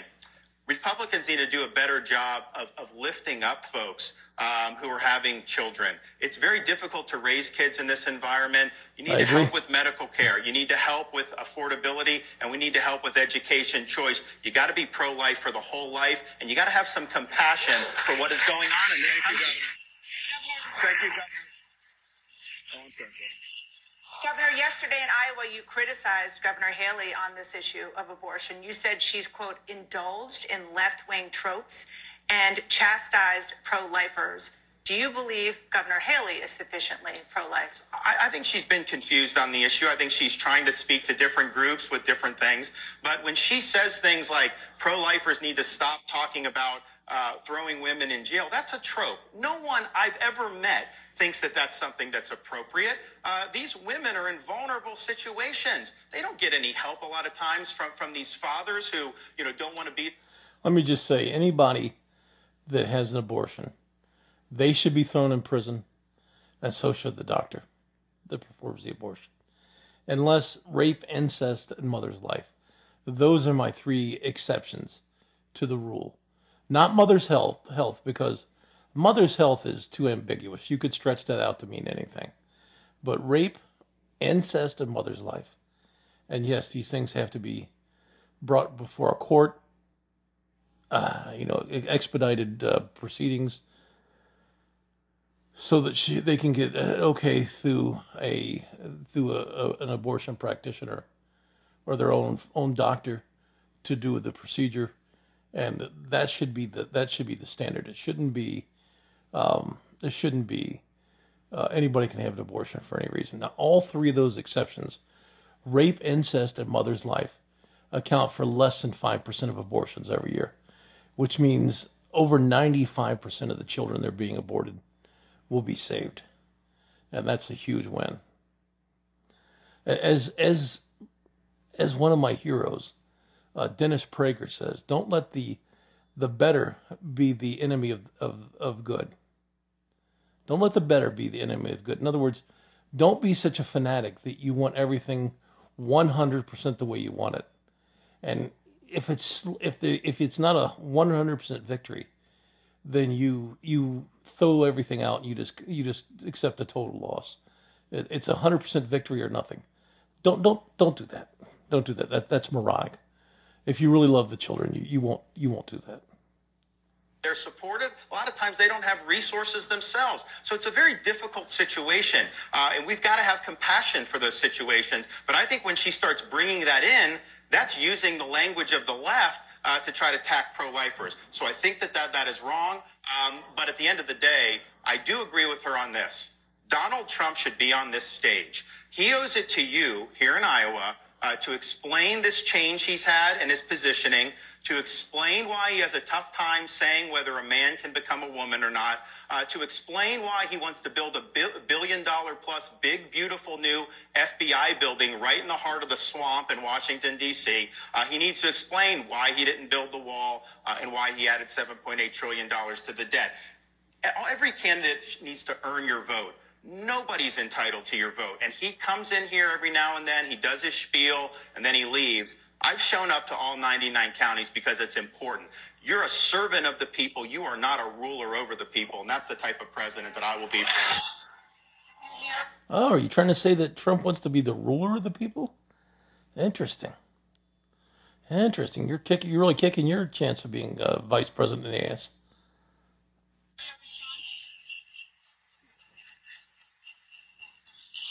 I didn't hear the criticism from Ron about me for being um, pro-life, but I'm not surprised. It's something that he does all day, every day. I am unapologetically pro-life, not because the Republican Party tells me to be, but because my husband is adopted. And I've got my two sweet children sitting in front of me, and I had trouble having both of them. These fellas don't know how to talk about abortion.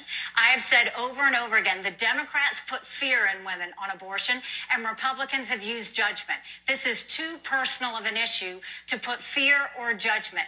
Our goal should be how do we save as many babies as possible and support as many moms as possible. That's what we're going to. It's very simple. Restrict abortion to rape, incest, or mother's life. It's just that fucking simple. Saving over 95% of aborted children. It's just that simple.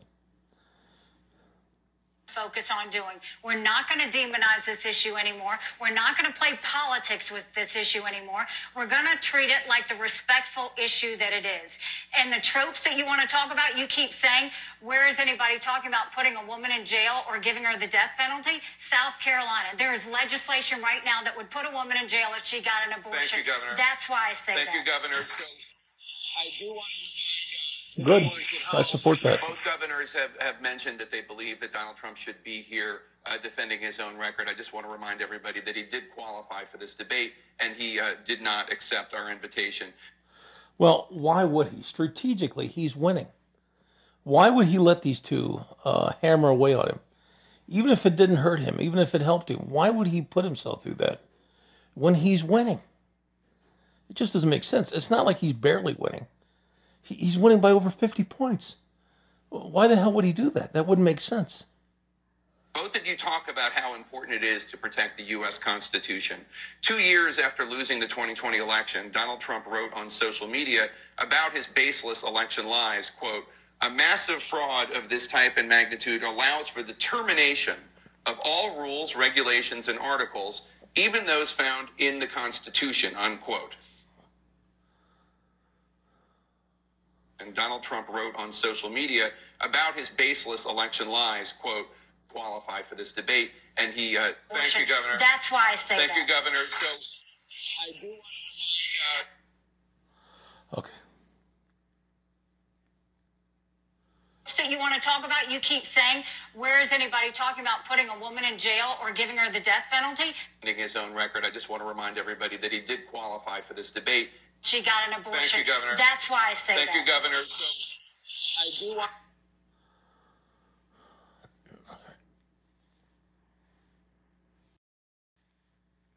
want to remind uh, the viewers at home. both governors have, have mentioned that they believe that Donald Trump should be here uh, defending his own record. I just want to remind everybody that he did qualify for this debate and he uh, did not accept our invitation. Both of you talk about how important it is to protect the U.S. Constitution. Two years after losing the 2020 election, Donald Trump wrote on social media about his baseless election lies, quote, a massive fraud His baseless election lies. Way to stay impartial, dickhead. this type and magnitude allows for the termination of all rules, regulations, and articles, even those found in the Constitution, unquote. On that subject, former Vice President Mike Pence has said that on January 6, 2021, Donald Trump put himself over the Constitution. Governor Haley, is there any meaningful difference in how you and Donald Trump view the Constitution? I mean, look, you take an oath to the Constitution, and I think what you're seeing is Donald Trump basically said that the election was stolen. He went on and on talking about the election being stolen. He said that January 6th was a beautiful day. I think January 6th was a terrible day, and we should never want to see that happen again. And I think we have to always be strong on the fact that, look, we want fair elections, and we saw some discrepancies in those elections in 2020 that should be concerning. That's why I passed voter ID in South Carolina. That's why I think when absentee ballots go out, you should be able to verify signatures. That's why I think ballot ballots need to be counted on election day, and you should get results on election day.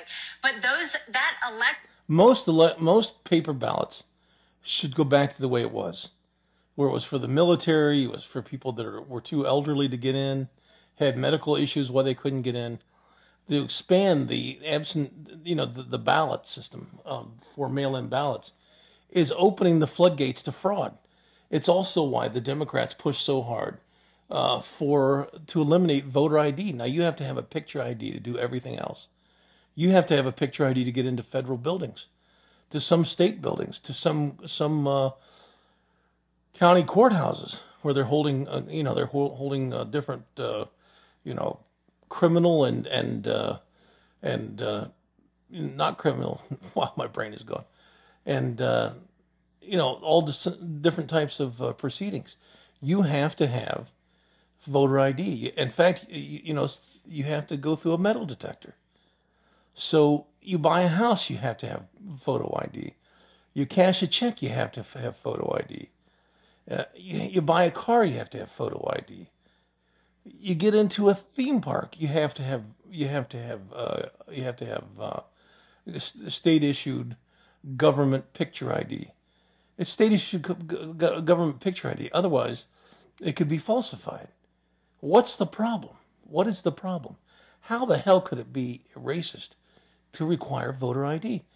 It's not racist, it's anti illegal immigration because what they what the Democrats want, and that was shown by Governor Gray Davis in, in California when he tried to pass legislation letting uh, illegal immigrants have uh, you know, state issued picture picture uh, ID driver's license. Um, they want to, for illegal immigrants to be able to vote, and one way is to not require ID. You know, and, and that's why they promote illegal immigration. They promote illegal illegal immigration, and they they say that uh, you know requiring a state issued picture ID. You don't even have to. It doesn't even have to be a driver's license. It could be a state issued ID. There are state issued IDs that aren't driver's license, but you have to have these things for everything else in life. Yet they don't want to have that, and, that's a major problem. And, it's all to promote voter fraud. What else could it be? Trump lost it. Biden won that election. And the idea that he's gone and carried this out forever to the point that he's going to continue to say these things to scare the American people are wrong. We've seen a lot of states come together and do more election integrity. I'm sorry, but it's true. It, the, the 2020 election was stolen, and I wouldn't be surprised at all. I mean, there was many ways it was stolen. It wasn't just stolen through um, ballot, you know, people playing games with ballots, and it wasn't just that. It, you know, that there was that too, but it wasn't just that. It was also, um, you know, a campaign through social media, taking down, um, you know, banning Trump from from Twitter uh, banning a lot of Republicans from Twitter, banning all sorts of things that, that the FBI told them to ban. Because the federal government has been weaponized against uh, Republicans and conservatives. And that's just a fact. If you don't see that, I don't know what to tell you. I really don't.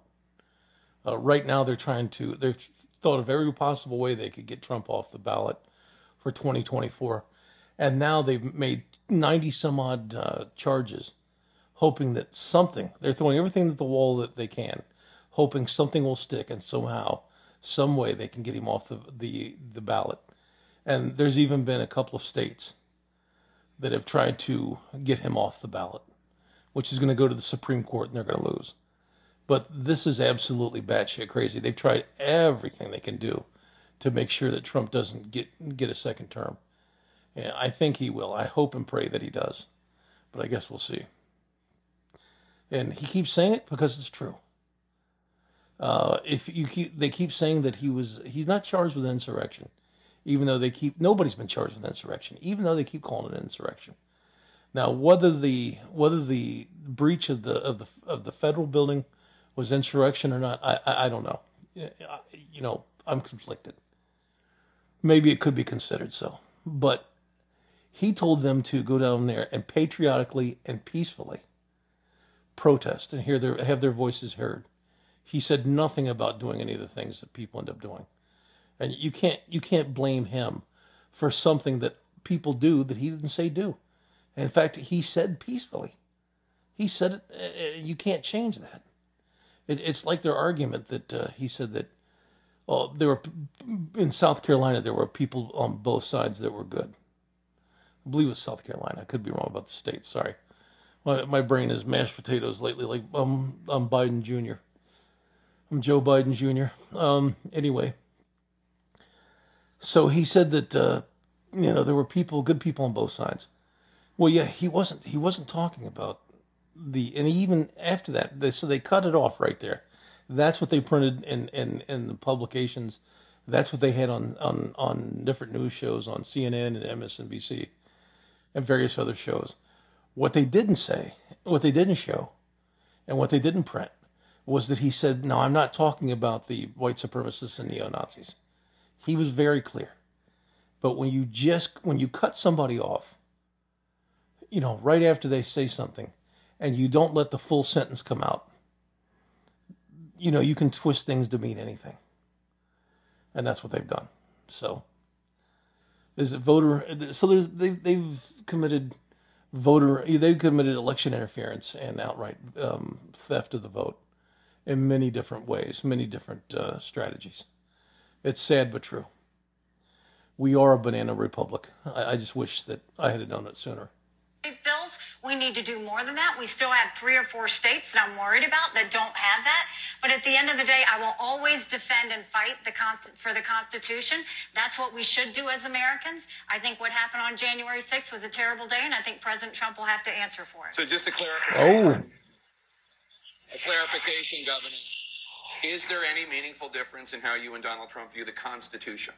Well, I mean, I think that he says January 6th was a beautiful day. I don't think it was a beautiful day. I think you look at that. He thinks that he could go and bring in the fact that he wanted to change what the states did, the fact that he wanted to overturn the elections in D.C., those votes happen at the state level. You don't ever allow in D.C. for those votes to be changed at the federal you, level. Governor. States' rights matter. Thank you, Governor. Governor Yeah, you're not really giving a there direct answer, meaningful which is your difference point. In how you and Donald Trump view the Constitution. My role model for how to do the Constitution is uh, George Washington. He said, The Constitution is the guide that I will never abandon. And I remember when I took an oath to be an officer in the U.S. Navy, uh, you, you, you raise that hand, you put that left hand on the Bible. And it's interesting, the oath doesn't say that you're going to defend the shores of the United States uh, or, or engage in, in military conflict. The oath simply says that you will support and defend the Constitution of the United States. As President of the United States, you will preserve, protect, and defend the Constitution of the United States. You can't just terminate the Constitution. I mean, I know he does, you know, word vomit from time to time on social media, but obviously I will uphold the Constitution. But and I think it's fine to criticize Donald Trump, and I know the media brings this up a lot. Uh, but you know who else deserves to be criticized? The people that violated the Constitution during COVID to lock people out of schools, to destroy businesses, to force masks on people, to try to force vaccines. I'm going to bring a reckoning to all these agencies the CDC, the NIH, the FDA. They harm people in this country. Yeah, you forgot the FBI. You should have said the FBI because the FBI has been uh, committing election interference quite a bit. You know, it's it's illegal to, for the government to um, do propaganda. To for you know propaganda, it's also illegal for the government to have private entities do propaganda work on their behalf, and that's exactly what the FBI did. When Dr. Fauci said there Thank was you, no Governor. learning loss for kids, that's a disgrace. Thank you, Governor. There's a reckoning coming. Let's talk about how you left out the FBI. talk about how you view the powers of the presidency because your opponent Donald Trump was in court yesterday for a hearing on presidential immunity. And Governor DeSantis, I'm wondering if you agree with the argument that Donald Trump's lawyer made in court that a president should have immunity for any conduct in office, including, as the judge asked, ordering the assassination of a political rival, unless the president gets impeached and convicted by the Senate for the offense first. Well, obviously, that attorney uh, gave the case away on that on that explanation. I think the D.C. Circuit is going to rule against Donald Trump on that issue. I'm not exactly sure what the outer limits are. I don't think it's necessarily been litigated. It's not going to be an issue with me because I'm always going to follow the Constitution, um, and we're going to we're going to uphold uh, the, the best traditions of the office. And, and I'm going to be a president you can be proud of. Uh, you know, I think it's important that uh, people be able to look to the president and say, "Hey, you know, that, that's somebody that's that's worthy of emulating." And so, my wife and I, we just view ourselves to try to to do well for our kids and to make sure they're proud of us, and we set a good example. You know, I don't give a shit what the president does in his private life. I don't care how many strippers and hookers he fucks. I, I really don't. I really don't. I'm not judging him as a person. I'm judging, I, I, you know, him be a role model, all that. That's wonderful. If that works out, you know, fantastic. You know, marvelous. But first and foremost, I, I'm concerned about his governmental policies. Does he say what he's going to do on his campaign to become president? And then does he do those things as president? That's all I'm, that's, that's my primary focus.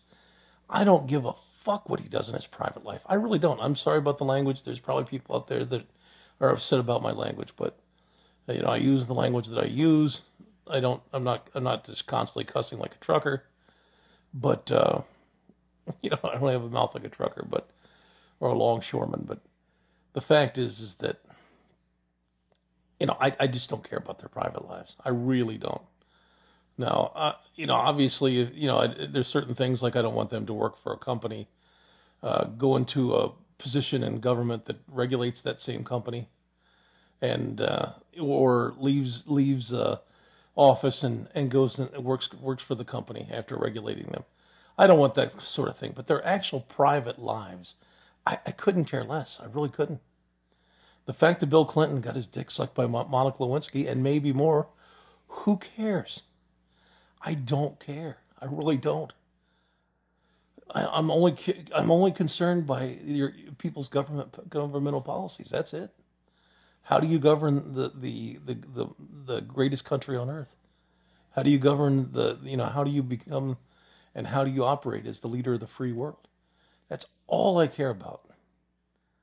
So get off of people's private lives, Jesus Christ.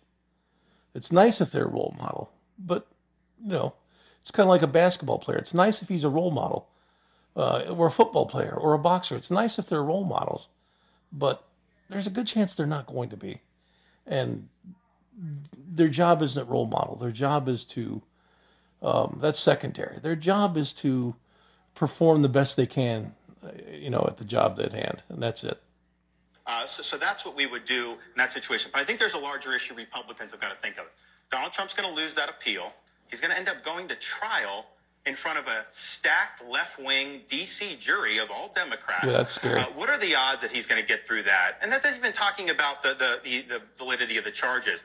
I don't think he gets through that. And so, what are we going to do as Republicans in terms of who we nominate for president? If Trump is the nominee, it's going to be about January 6th, legal issues, criminal trials. The Democrats and the media would love to run with that. Uh, I'm not running for my issues. I'm running for your issues. We need to make this election a referendum on the failures of Joe Biden, the failures of the. I'm sorry, but Donald Trump would be a better president than you, I think. And he needs that second term. Uh, I mean, part of the reason why he needs that second term is just to put it in the faces of the of the liberal Democrats, of the left. That's part of the reason. That's not the main reason, obviously, but that's definitely a bonus, baby. that's definitely that's definitely a plus. You know, so, you know, we can't let them decide who our candidates are going to be. We can't let the, let the left wing Democrats be the, the decision makers of who our candidates are going to be. And we can't be, let the left wing media be the, the, the decision makers on who our candidates are. Our candidates have to be chosen by us, the people that we see as, as the best person for the job, not, not our enemies. Democratic Party and how we have the formula to engineer a great comeback for this country. That's what I would. Thank you, Governor Haley. Governor Haley, I didn't hear the question. Uh, the, the question was Do you agree with the argument Donald Trump's lawyer made in court that a president should have immunity for any conduct, including in ordering the assassination of a political rival? Unless that president is impeached and convicted by the Senate for that offense first. No, that's ridiculous. That's absolutely ridiculous. I mean, we need to use some common sense here. You can't go and kill a political rival and then claim, you know, immunity from a president. I think we have to start doing things that are right. And, you know, Ron said we should have leaders that we can look up to. Well, then stop lying because nobody's going to want to look up to you if you're lying. But what I do think we need to look Jeez. at is what has President Trump done? You look at the last few years and our country is completely divided. It's divided over extremes. It's divided over hatred. It's divided over the fact that People think that if someone doesn't agree with you that they're bad. And now we have leaders in our country that decide who's good and who's bad, who's right and who's wrong. That's not what a leader does. What a leader does is they bring out the best in people and get them to see the way forward. That's what we need in our country. We don't need this chaos anymore. We need someone who's going to be a new generational leader that brings sanity back to America. Thank you so much. The CNN Republican president. So, so Trump doesn't bring sanity to America. Is that what you're saying? For the debate live from Drake University, uh, will be. Healthcare. Neither of you has released a detailed healthcare plan, so we want to give some the voters here some insight into specifics of what you might do as president. Governor Haley, as governor of South Carolina, you chose not to expand Medicaid under Obamacare. 40 states, including this one where we are in Iowa, did expand Medicaid, covering more than 18 million Americans. As president, would you allow those states to keep their expansions in place? Well, the first thing is we have to look at the fact that how can we be the best country in the world with the most expensive health care in the world?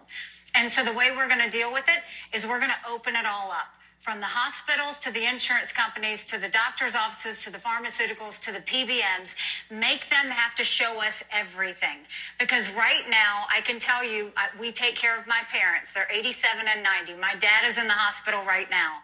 When my mom was in the hospital, a nurse came up to her to give her a couple of Tylenol. And she said, I don't need them. And she said, honey, you might as well take them because you're going to pay for them anyway. Wow, When we got the bill from the hospital, no one talked to us about that.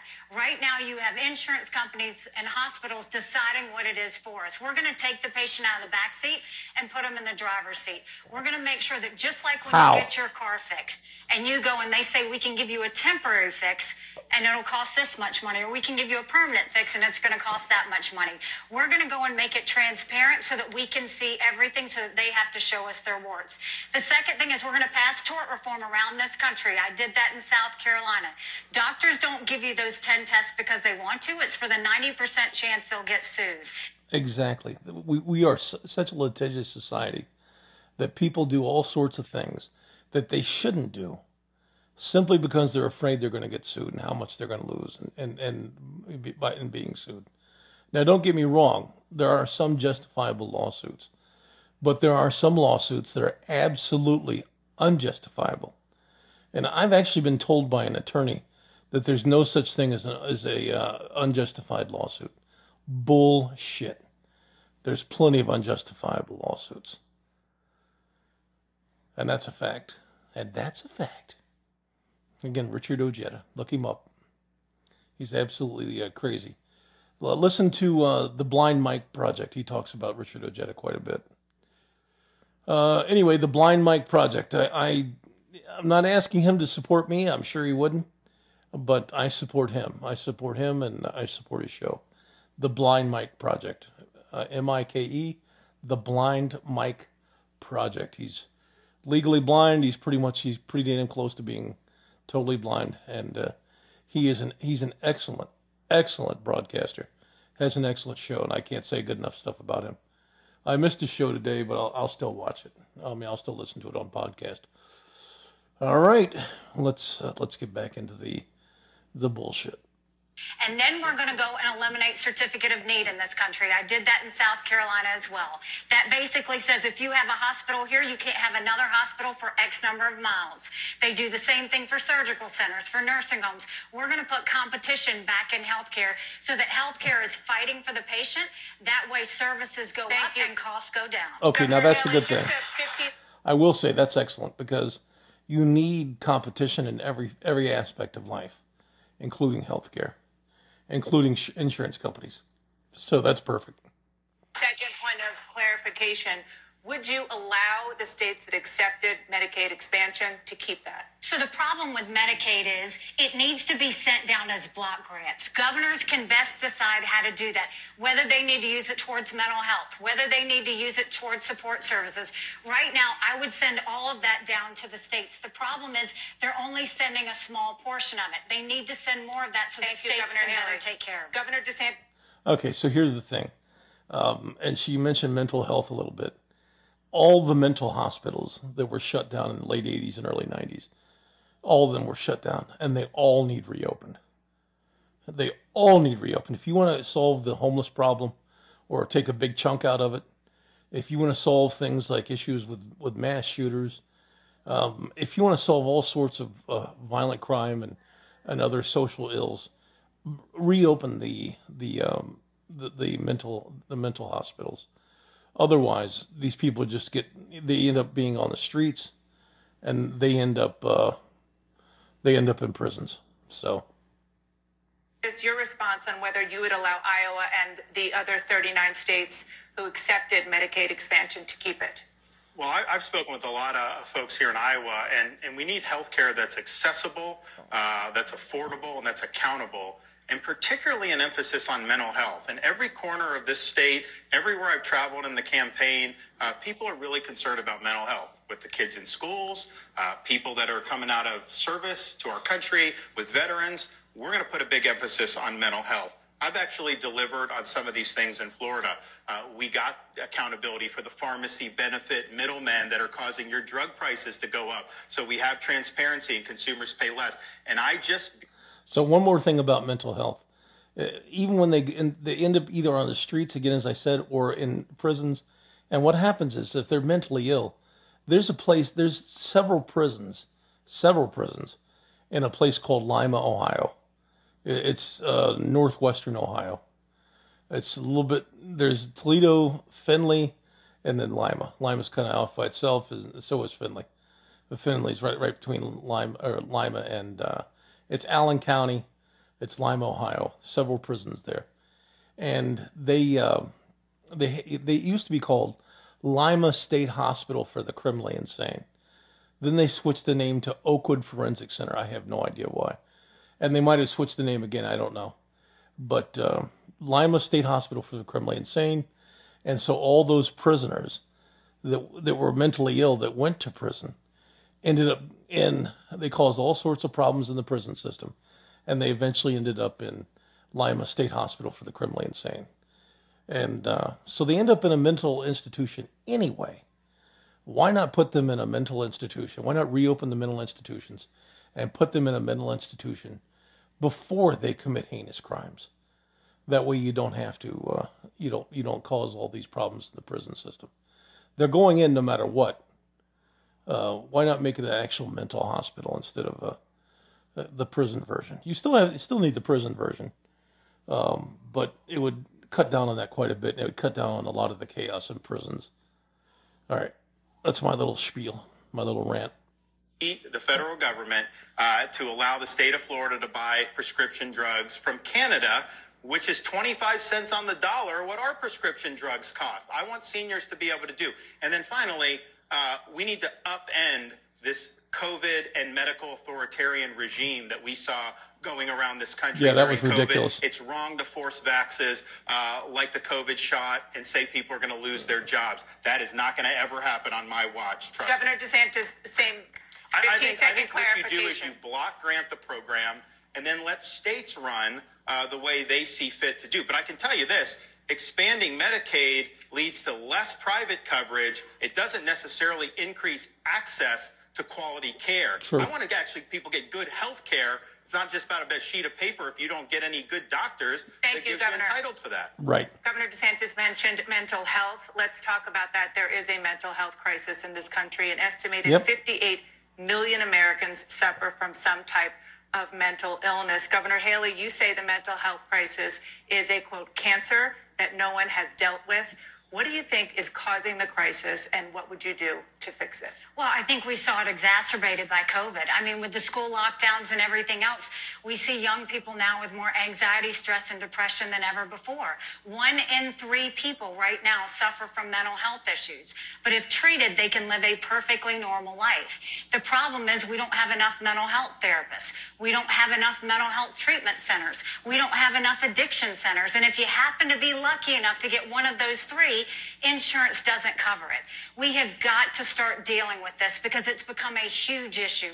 And that's why we need to have more telehealth so that people can get the mental health care they need right when they need it. We need to have mental health counselors in schools Come on. so that they can identify when a child has a problem that Reopen the mental the hospitals. help that they need. But right now, we've got to get access to care. And that's again why I want to move those federal programs down to the state level because states know they need more mental health support. They're not getting the dollars to do it. We don't need DC bureaucrats. Mental health that. hospitals. We need this on the ground so that we can get the mental health centers, get the therapists, and get the help that people need so that they can be healthy again. Governor, Governor Okay, so she never said anything about mental health, uh, mental uh, mental hospitals, and that's what needs to be reopened. Again, they were closed down in the late '80s, early '90s, and they need to be reopened. They desperately need, need to be reopened. Uh, she said mental health centers. I, I don't think that's a mental health hospital. I don't think that's, you know, I don't think that's inpatient, or if it is, it's just slightly. They they need actual mental health hospitals, the way they had them in the past, and why they shut them down in the first goddamn place. I have absolutely no idea.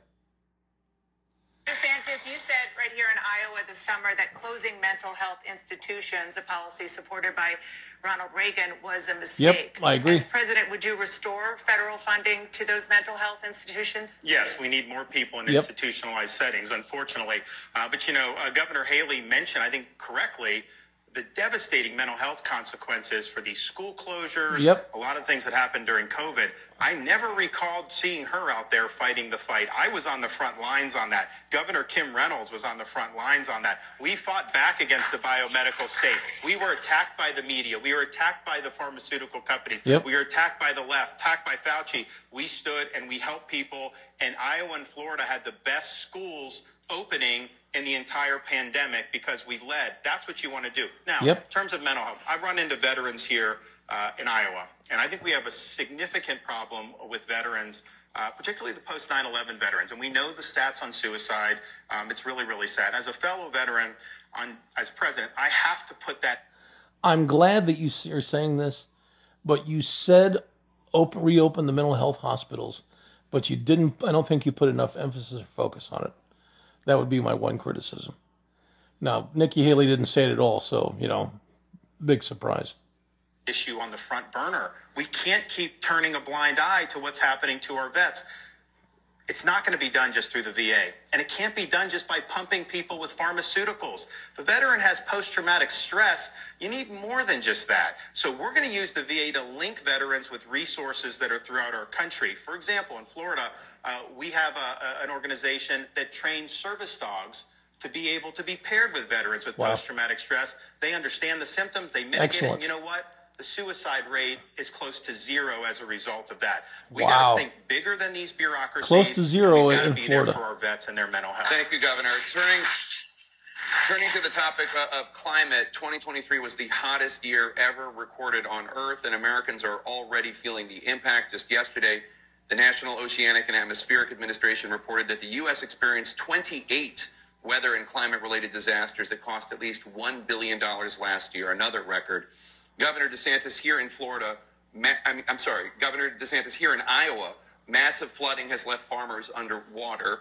Uh, in Florida, rising seas threaten coastal cities. You have taken action in your home state to mitigate the problems of rising seas. But as president, would you do anything to deal with the underlying cause, which scientists agree requires cutting carbon emissions? So on day one as president, we take Biden's Green New Deal, we tear it up and we throw it in the trash can. It is bad for this country. We have to have reliable energy. And here's the thing, you know, they, they talk about, Joe Biden has said that, that global warming is worse than a nuclear war. And I'm just thinking to myself, well, gee, John Kerry hasn't given up his private jet. Obama hasn't given up his Martha's Vineyard seaside mansion. Right. I haven't seen Biden do anything to hold China accountable except making sure that Hunter gets his money. So these guys talk out of one side of their mouth and then they behave in another way. And I think that's wrong. But I also think that those policies would devastate So, just really quick, yeah, all, all these liberals that talk about climate change, they fly around on private jets to these different conferences to talk about climate change. And what do they? They have they pay into uh, and get uh, what is it? Clean energy credits or something. I don't think that's how it works. I don't think that's reality based. You don't get to donate money uh, and, that's not going to off put the the you you using your luxury private jet to to get to these conferences. but what do I know? All right. Communities, particularly here uh, in Iowa. I mean, for example, he wants to mandate electric vehicles. Uh, that's going to be more costly. I think the car, car companies would go bankrupt, but it's going to hurt liquid fuels, which is very, very important. Yep. You're going to end up having rolling blackouts if they kneecap reliable energy production in this country. Florida's had a massive decline in emissions. Wasn't because of a single mandate. Uh, it was because of innovation, because a lot of natural gas has replaced coal. Yep. We do have market-based solar, and it's it's a complement, but we cannot walk away from reliable energy. And I think about here's what the left wants to do.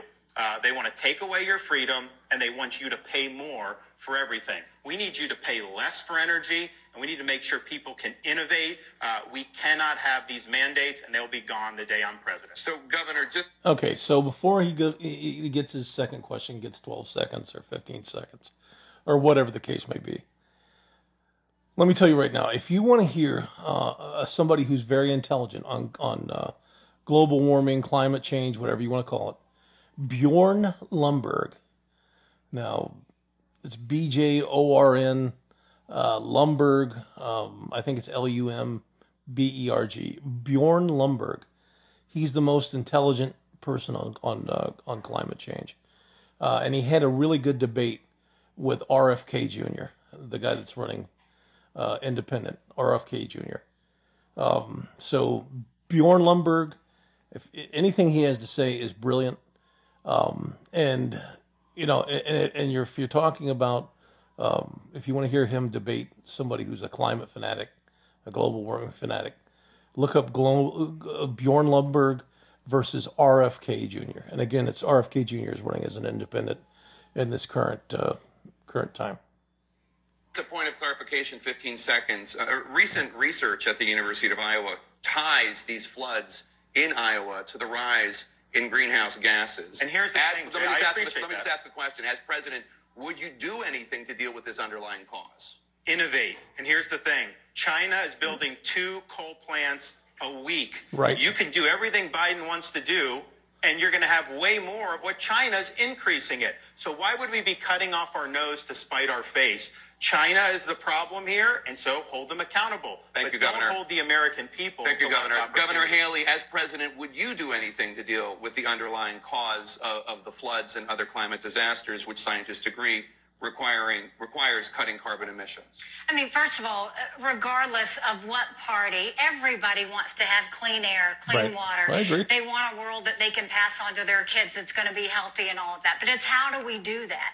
I think the first thing we have to understand is you don't deal in extremes. When I was at the United Nations, the reason I took us out of the Paris Climate Agreement was because President Obama had put all these mandates down on our businesses, but they Right. didn't do anything to hold China and India to account. Nope. Those are the two countries we have to really go to if we care about the environment, that we go and make them be held accountable. The second thing is we'll roll back all of Biden's green subsidies because they're misplaced. Rather than putting anything towards innovation on what we can do on nuclear fusion and other things that reduce emissions, which there are things out there. If there's if the two largest countries in the world by far, one has like I think 1.2 billion, the other one has 1.5 billion. I, I, don't quote me on those numbers. I could be wrong. Uh, it might not be the exact numbers, but close enough. If if we don't hold them accountable, and they keep putting out just massive amounts of of uh, fossil fuels and everything else that, that affects climate, and only the United States or United States and a few European countries hold back. I'm telling you, it's it's not going to change anything. It's just going to cripple our economy. And if you can't see that, then I, I just don't know what the hell to say.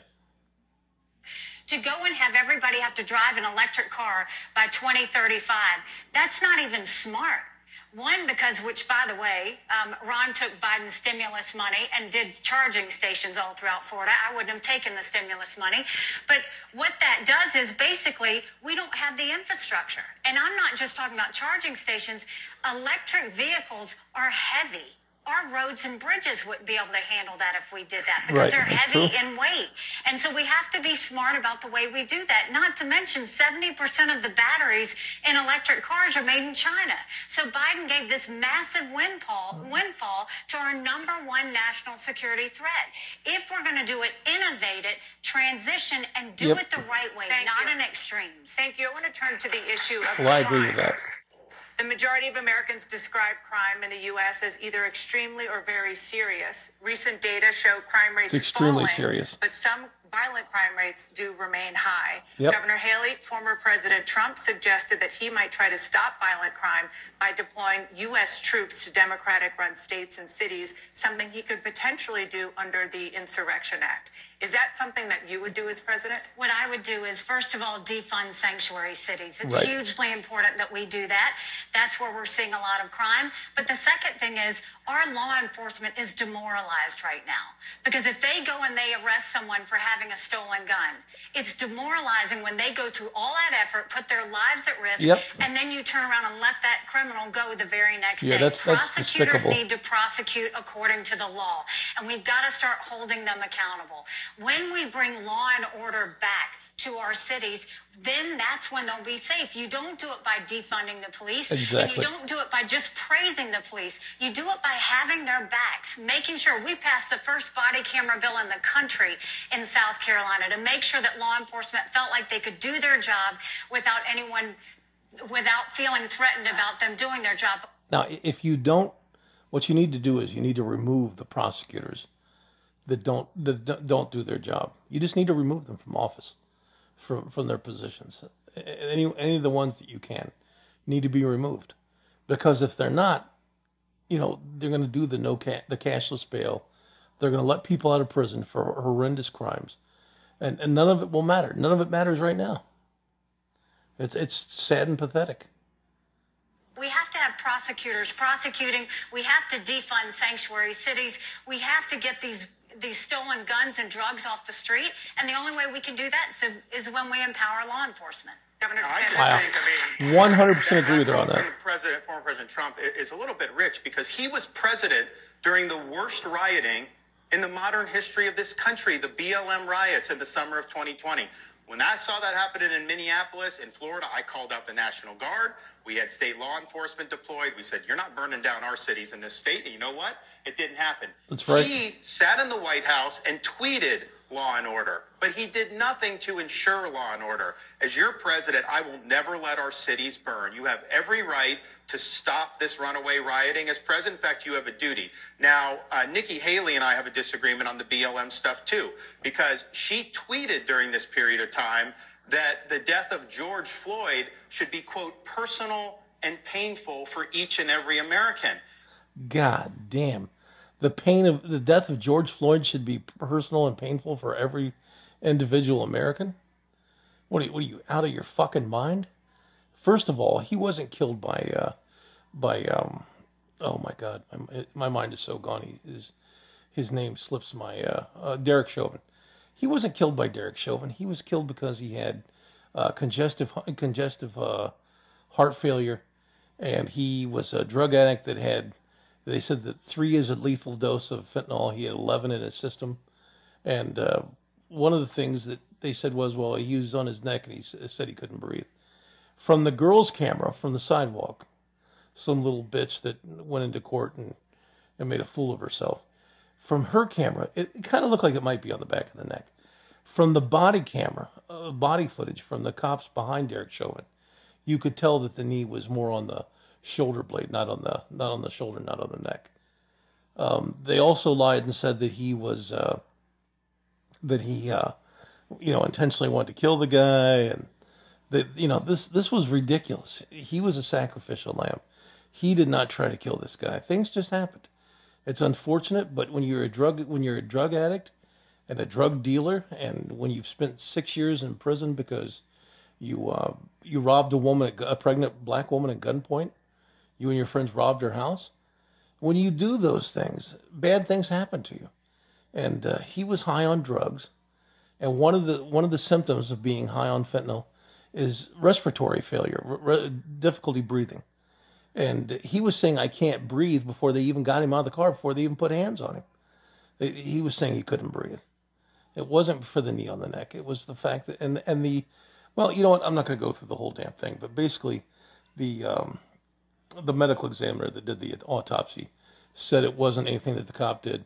And then after he was talked to several times by the FBI and city council and the, the uh, state prosecutor, after that, he was uh, he changed his mind and added a little extra to the to the autopsy results.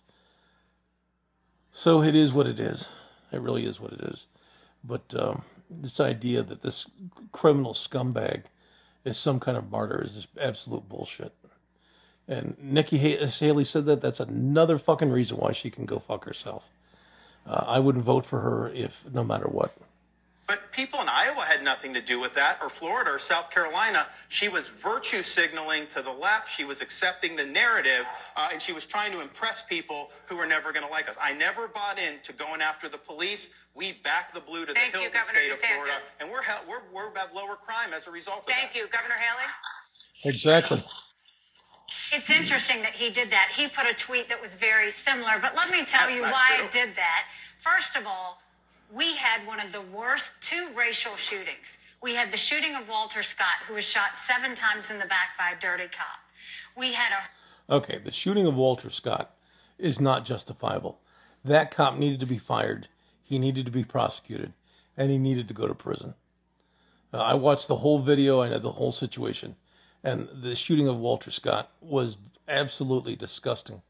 And that was that's him going. The cop being fired, prosecuted, and going to prison is completely valid, but not in the case of George Floyd and Derek Chauvin. horrific mur- we had a horrific shooting at a church where a white supremacist came in and killed nine amazing souls. BLM, all of that, we Yeah. D- was Dylann Roof? Was that the was that the person you're talking about? And he was mentally ill. He was mentally ill. So again, reopen the mental institutions, reopen the uh, mental hospitals. never had to deal with riots. We never had to call in the National Guard, Ron, because when we had both of those shootings, we were able to pull people together. We didn't have riots, we had vigils. We didn't have protests, we had prayer. We brought people together. When I said that about George Floyd, when we turned around and had the worst shooting in a religious place that we had seen in this country, not only did I pass the first body camera bill in the country, You know what's never discussed? I believe it was Texas. I could be wrong, but I believe it was Texas. And the church, they had security in there with guns. But a black guy went in and tried to shoot up a predominantly white or all white church. Tried to shoot everybody up. I forget if he shot anybody or if, if uh, he just shot and he didn't get anybody. I, I, I don't know. I don't remember. I don't recall. But that's never discussed. I mean, never discussed. Governor DeSantis is hitting you for claiming the retirement age is, quote, way, way too low. I have never once said that. But what we do know is 65 is way too low, and we need to increase that. We need to do it according to life expectancy. I never once said Hillary Clinton was an inspiration. I often say that the reason I got into politics was because of Hillary Clinton. I never said government should go and require anyone's That's name. false. A huge issue that I'll deal with as soon as I get there is social media. They need to verify every single person on their outlet, and I want it by name. What I have always said is boys go into a boys' bathroom, girls go into a girls' bathroom. But hold on one second. When I was governor, they wanted to bring in a, a bathroom bill, a transgender bathroom bill, and I strong armed and said we are not going to have that in South Carolina. She said the law shouldn't get involved in that. And I just ask you, if you're somebody that's going to be the president of the United States and you can't stand up against child abuse, how are you going to be able to stand up for said that. anything? That I- is the truth. I we never have it, we said have it on that. video. country and keep our state together. Not only did I move to bring the Confederate flag down, we came together as a state you, in Governor. prayer and we had no division, no riots, no Thank you. anything. We didn't need the National Thank you, Guard Governor. because a leader knows how to bring out the best So in their people. thank you, go Governor. So So I will give her this. She came up with the first legislation in the country for body camera footage, for body cam footage for police officers. I think that's excellent. I, I was originally I was against body camera footage because I thought, well, they're gonna, you know, they're gonna try to micromanage what cops do. They're gonna uh, twist and, and turn. It's actually been great for police because people will tell all kinds of absolutely ridiculous lies, forgetting that there's body camera footage and forgetting that there's a, a camera inside the car constantly running, inside the police car, cruiser, patrol car, whatever, and they forget that. And so what happens is, is they pull all kinds of stupid shit. They forget the fact that they they're being heard by many other people and seen by many other people. And so they make asses of themselves. They go back and try to tell all sorts of lies, and they don't get away with it. In most cases, some cases they do get away with it, like the George Floyd case. They they get away with it. You know, they don't even get away with it. The other people that are you know uh, big proponents for criminals, they get away with it. They get away with telling lies somehow. They twist it no matter what. And there are cases where cops do things they shouldn't do, and they get busted for it. So it's it's been actually I was wrong. I was 100% wrong about the body cams. And I think they've been a great thing for everybody all the way around, especially police officers. You have been sparring on the campaign trail for months. We've seen some vicious attack ads going back and forth, and tonight we have had a very lively debate. On a different note, Governor DeSantis, let me ask you, what do you admire about Governor Haley? Well, look, I mean, I think that um, you know, at the United Nations, um, I did think that she she spoke out strongly on some key issues, and I appreciated that. I also appreciate uh, the state of South Carolina. My wife uh, is a College of Charleston graduate. Um, her parents lived there for many, many years, and so it is a wonderful state. Uh, there's a lot of great people there, um, and I think to be able to have been governor there is, is a great achievement. And um, I uh, really appreciate everyone I've gotten to meet in South Carolina. Governor Haley, what do you admire about Governor DeSantis? I think he's been a good governor. Okay. so uh, we're going to squeeze in another quick break, and we'll be right back with more from the uh, Republican debates here at Drake University. Well, we're not going to squeeze it in for me because I'm not listening to commercials.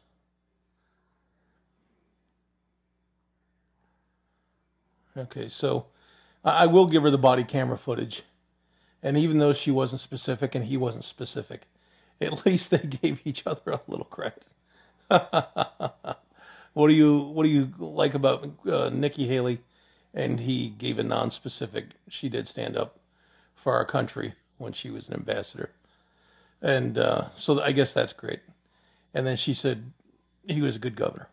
I don't know if she said great or good, but I don't recall. But at least they were able to say something. It was non-specific. Would have been nicer if they had gave a little bit of specifics, but they're adversaries right now, and they're they're just not going to do that. So okay, we're back. First of all, I want to thank the good people of Iowa. I have campaigned for 11 months, whether it's driving a combine or holding a pig at a, at a produce area or whether it's the fact that we've met owners of bakeries and, and small businesses. You know, every one of them knows that we can't go through four more years of chaos. And if it's Donald Trump, there will be four more years of chaos.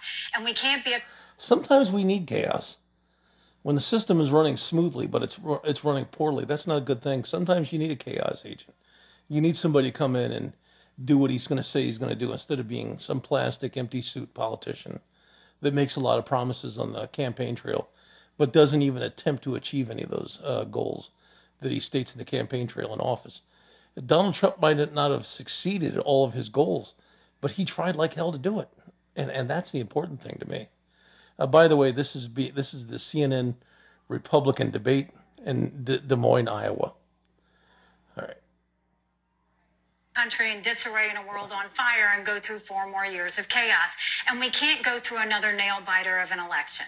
And if you look at the polls right now, going against Joe Biden in every one of those head to head polls. Ron doesn't beat Joe Biden. Trump is head to head. On a good day, he might be up by two points. I defeat Biden by 17 points. That's it. That's bigger than the presidency. That's House. That's Senate. Now, if you look at all the polls back in 2016, um, Hillary beat Trump by a landslide, according to all the polls. That didn't happen. Hillary did not beat beat the uh, president by um, a landslide. She lost. It was a close election, but she lost. Um, so I've lost a lot of faith in polls, especially when it comes to voters. Sad but true. It's governorship, sets down to school board. That's a mandate to get our spending under control and get inflation down. That's a mandate to get our kids reading again and go back to the basics in education. That's a mandate to secure our borders with no more excuses. That's a mandate to bring law and order back to our country. And that's a mandate for a strong America that we can be proud of. We can do this. I know we can do this. If you will join with me in this movement, if you join with me in this fight, I promise you, our best days are to come. God bless you. Yeah, we'll see. Well, it's been great to visit all 99 counties here in Iowa. I've been able to meet so many friends uh, and really learn about some of the best of America. Uh, Iowa's votes do not need to be corrected by any other state. Uh, you all know what you're doing, uh, and we have an opportunity in Monday to really change the course of history. Donald Trump's running for his issues. Uh, Nikki Haley's running for her donors' issues. I'm running for your issues, your family's issues, and solely to turn this country around. I'm the only one running that's delivered on 100% of my promises, uh, and I'm the only one running that has beaten the left time and time again, from the teachers' unions to Fauci to the Democratic Party.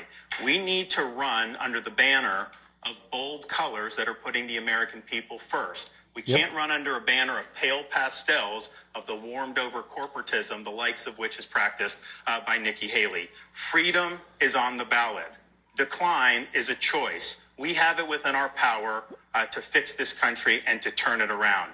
I am asking for your support in the Iowa caucus on Monday, January 15th.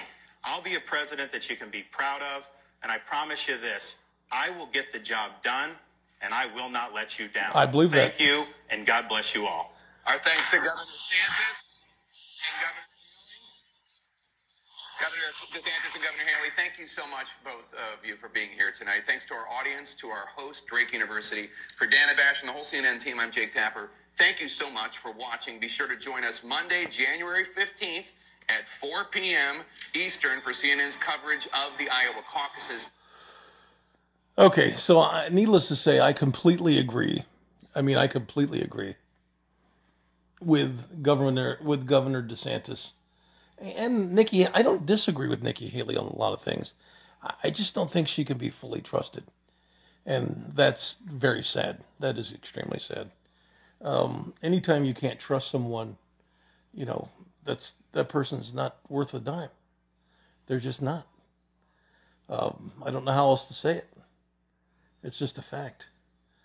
Um, so I, I really don't see how people are going to vote for Nikki Haley. I really don't. I don't think she's going to win.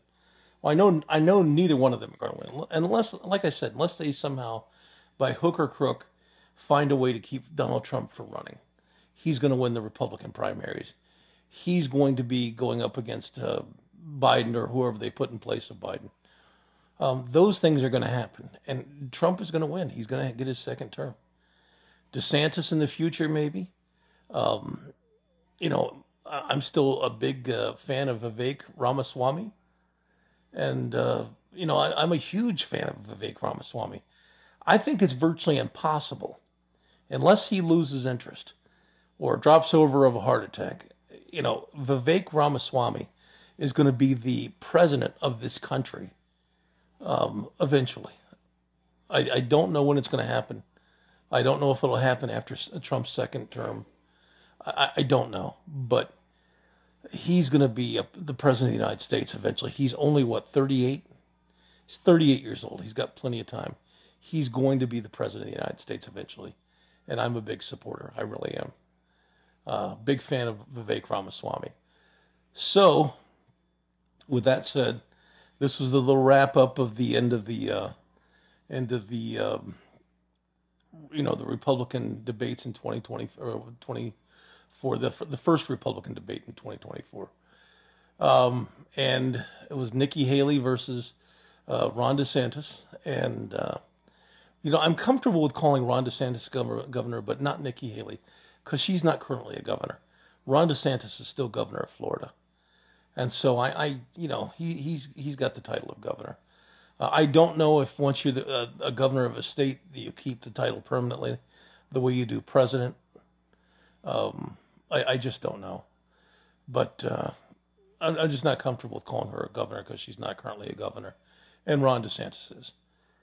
So Trump all the way, and I do mean all the way.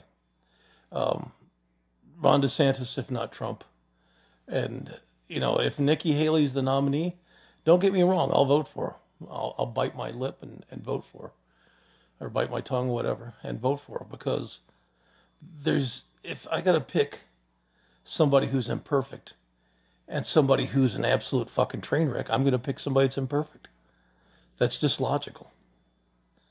Just like with abortion, I'm willing to accept a few exceptions.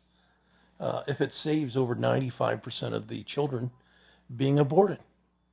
Don't, you know, as, again, as my, one of my heroes says, uh, Dennis Prager, um, listen to the Dennis Prager show on both on podcasts and his radio show every day. And Dennis Prager says, don't let the perfect be the enemy of the good. And I agree. I completely agree. I may be misquoting him, but you get the idea. Don't let the perfect be the enemy of the good. It means don't be determined to get 100% victory and, you know, 95% victory. It's no 100% or nothing. And then you lose everything and you get 100% defeat. Don't, don't do that. Don't do that. Be, be, be rational, people. How many people, uh, how many children have to die? 100% of them being aborted. How, how many, how many children have to be aborted before you realize that you have to make some sort of a slight compromise to save the overwhelming majority? All right, folks, this has been the Conservative Atheist Podcast. I'm your host, the Conservative Atheist, and I appreciate everybody listening. I don't think I forgot to say anything, but if I did, I, I don't know. It must have been not that important. Uh, there was a couple of uh, technical issues that I tried to weed out, and uh, that's that. All right, everybody. Um, thanks for listening, and I'll talk to you next time.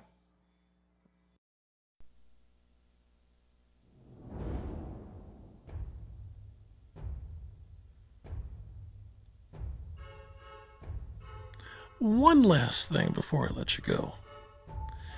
Tonight, when you're laying in the dark, flat on your back, staring up at the ceiling, drifting off into sleep, I want you to repeat this mantra over and over and over and over again. The conservative atheist is always right. Conservative atheist is always right. Conservative atheist is always right. Conservative atheist is always right. Conservative atheist is always right. Conservative atheist is always right. And in the morning when you wake up, you'll feel like a refreshed, renewed person. The sun will shine brighter. The air will feel crisper. The flowers will smell sweeter. The birds will sing your name. And all will be right with the world. And if not, maybe you're some jackass atheist that some far lefty bigot that needs to pull his head out of his ass. All right, you knuckleheads. We'll talk to you next time. Thanks for listening.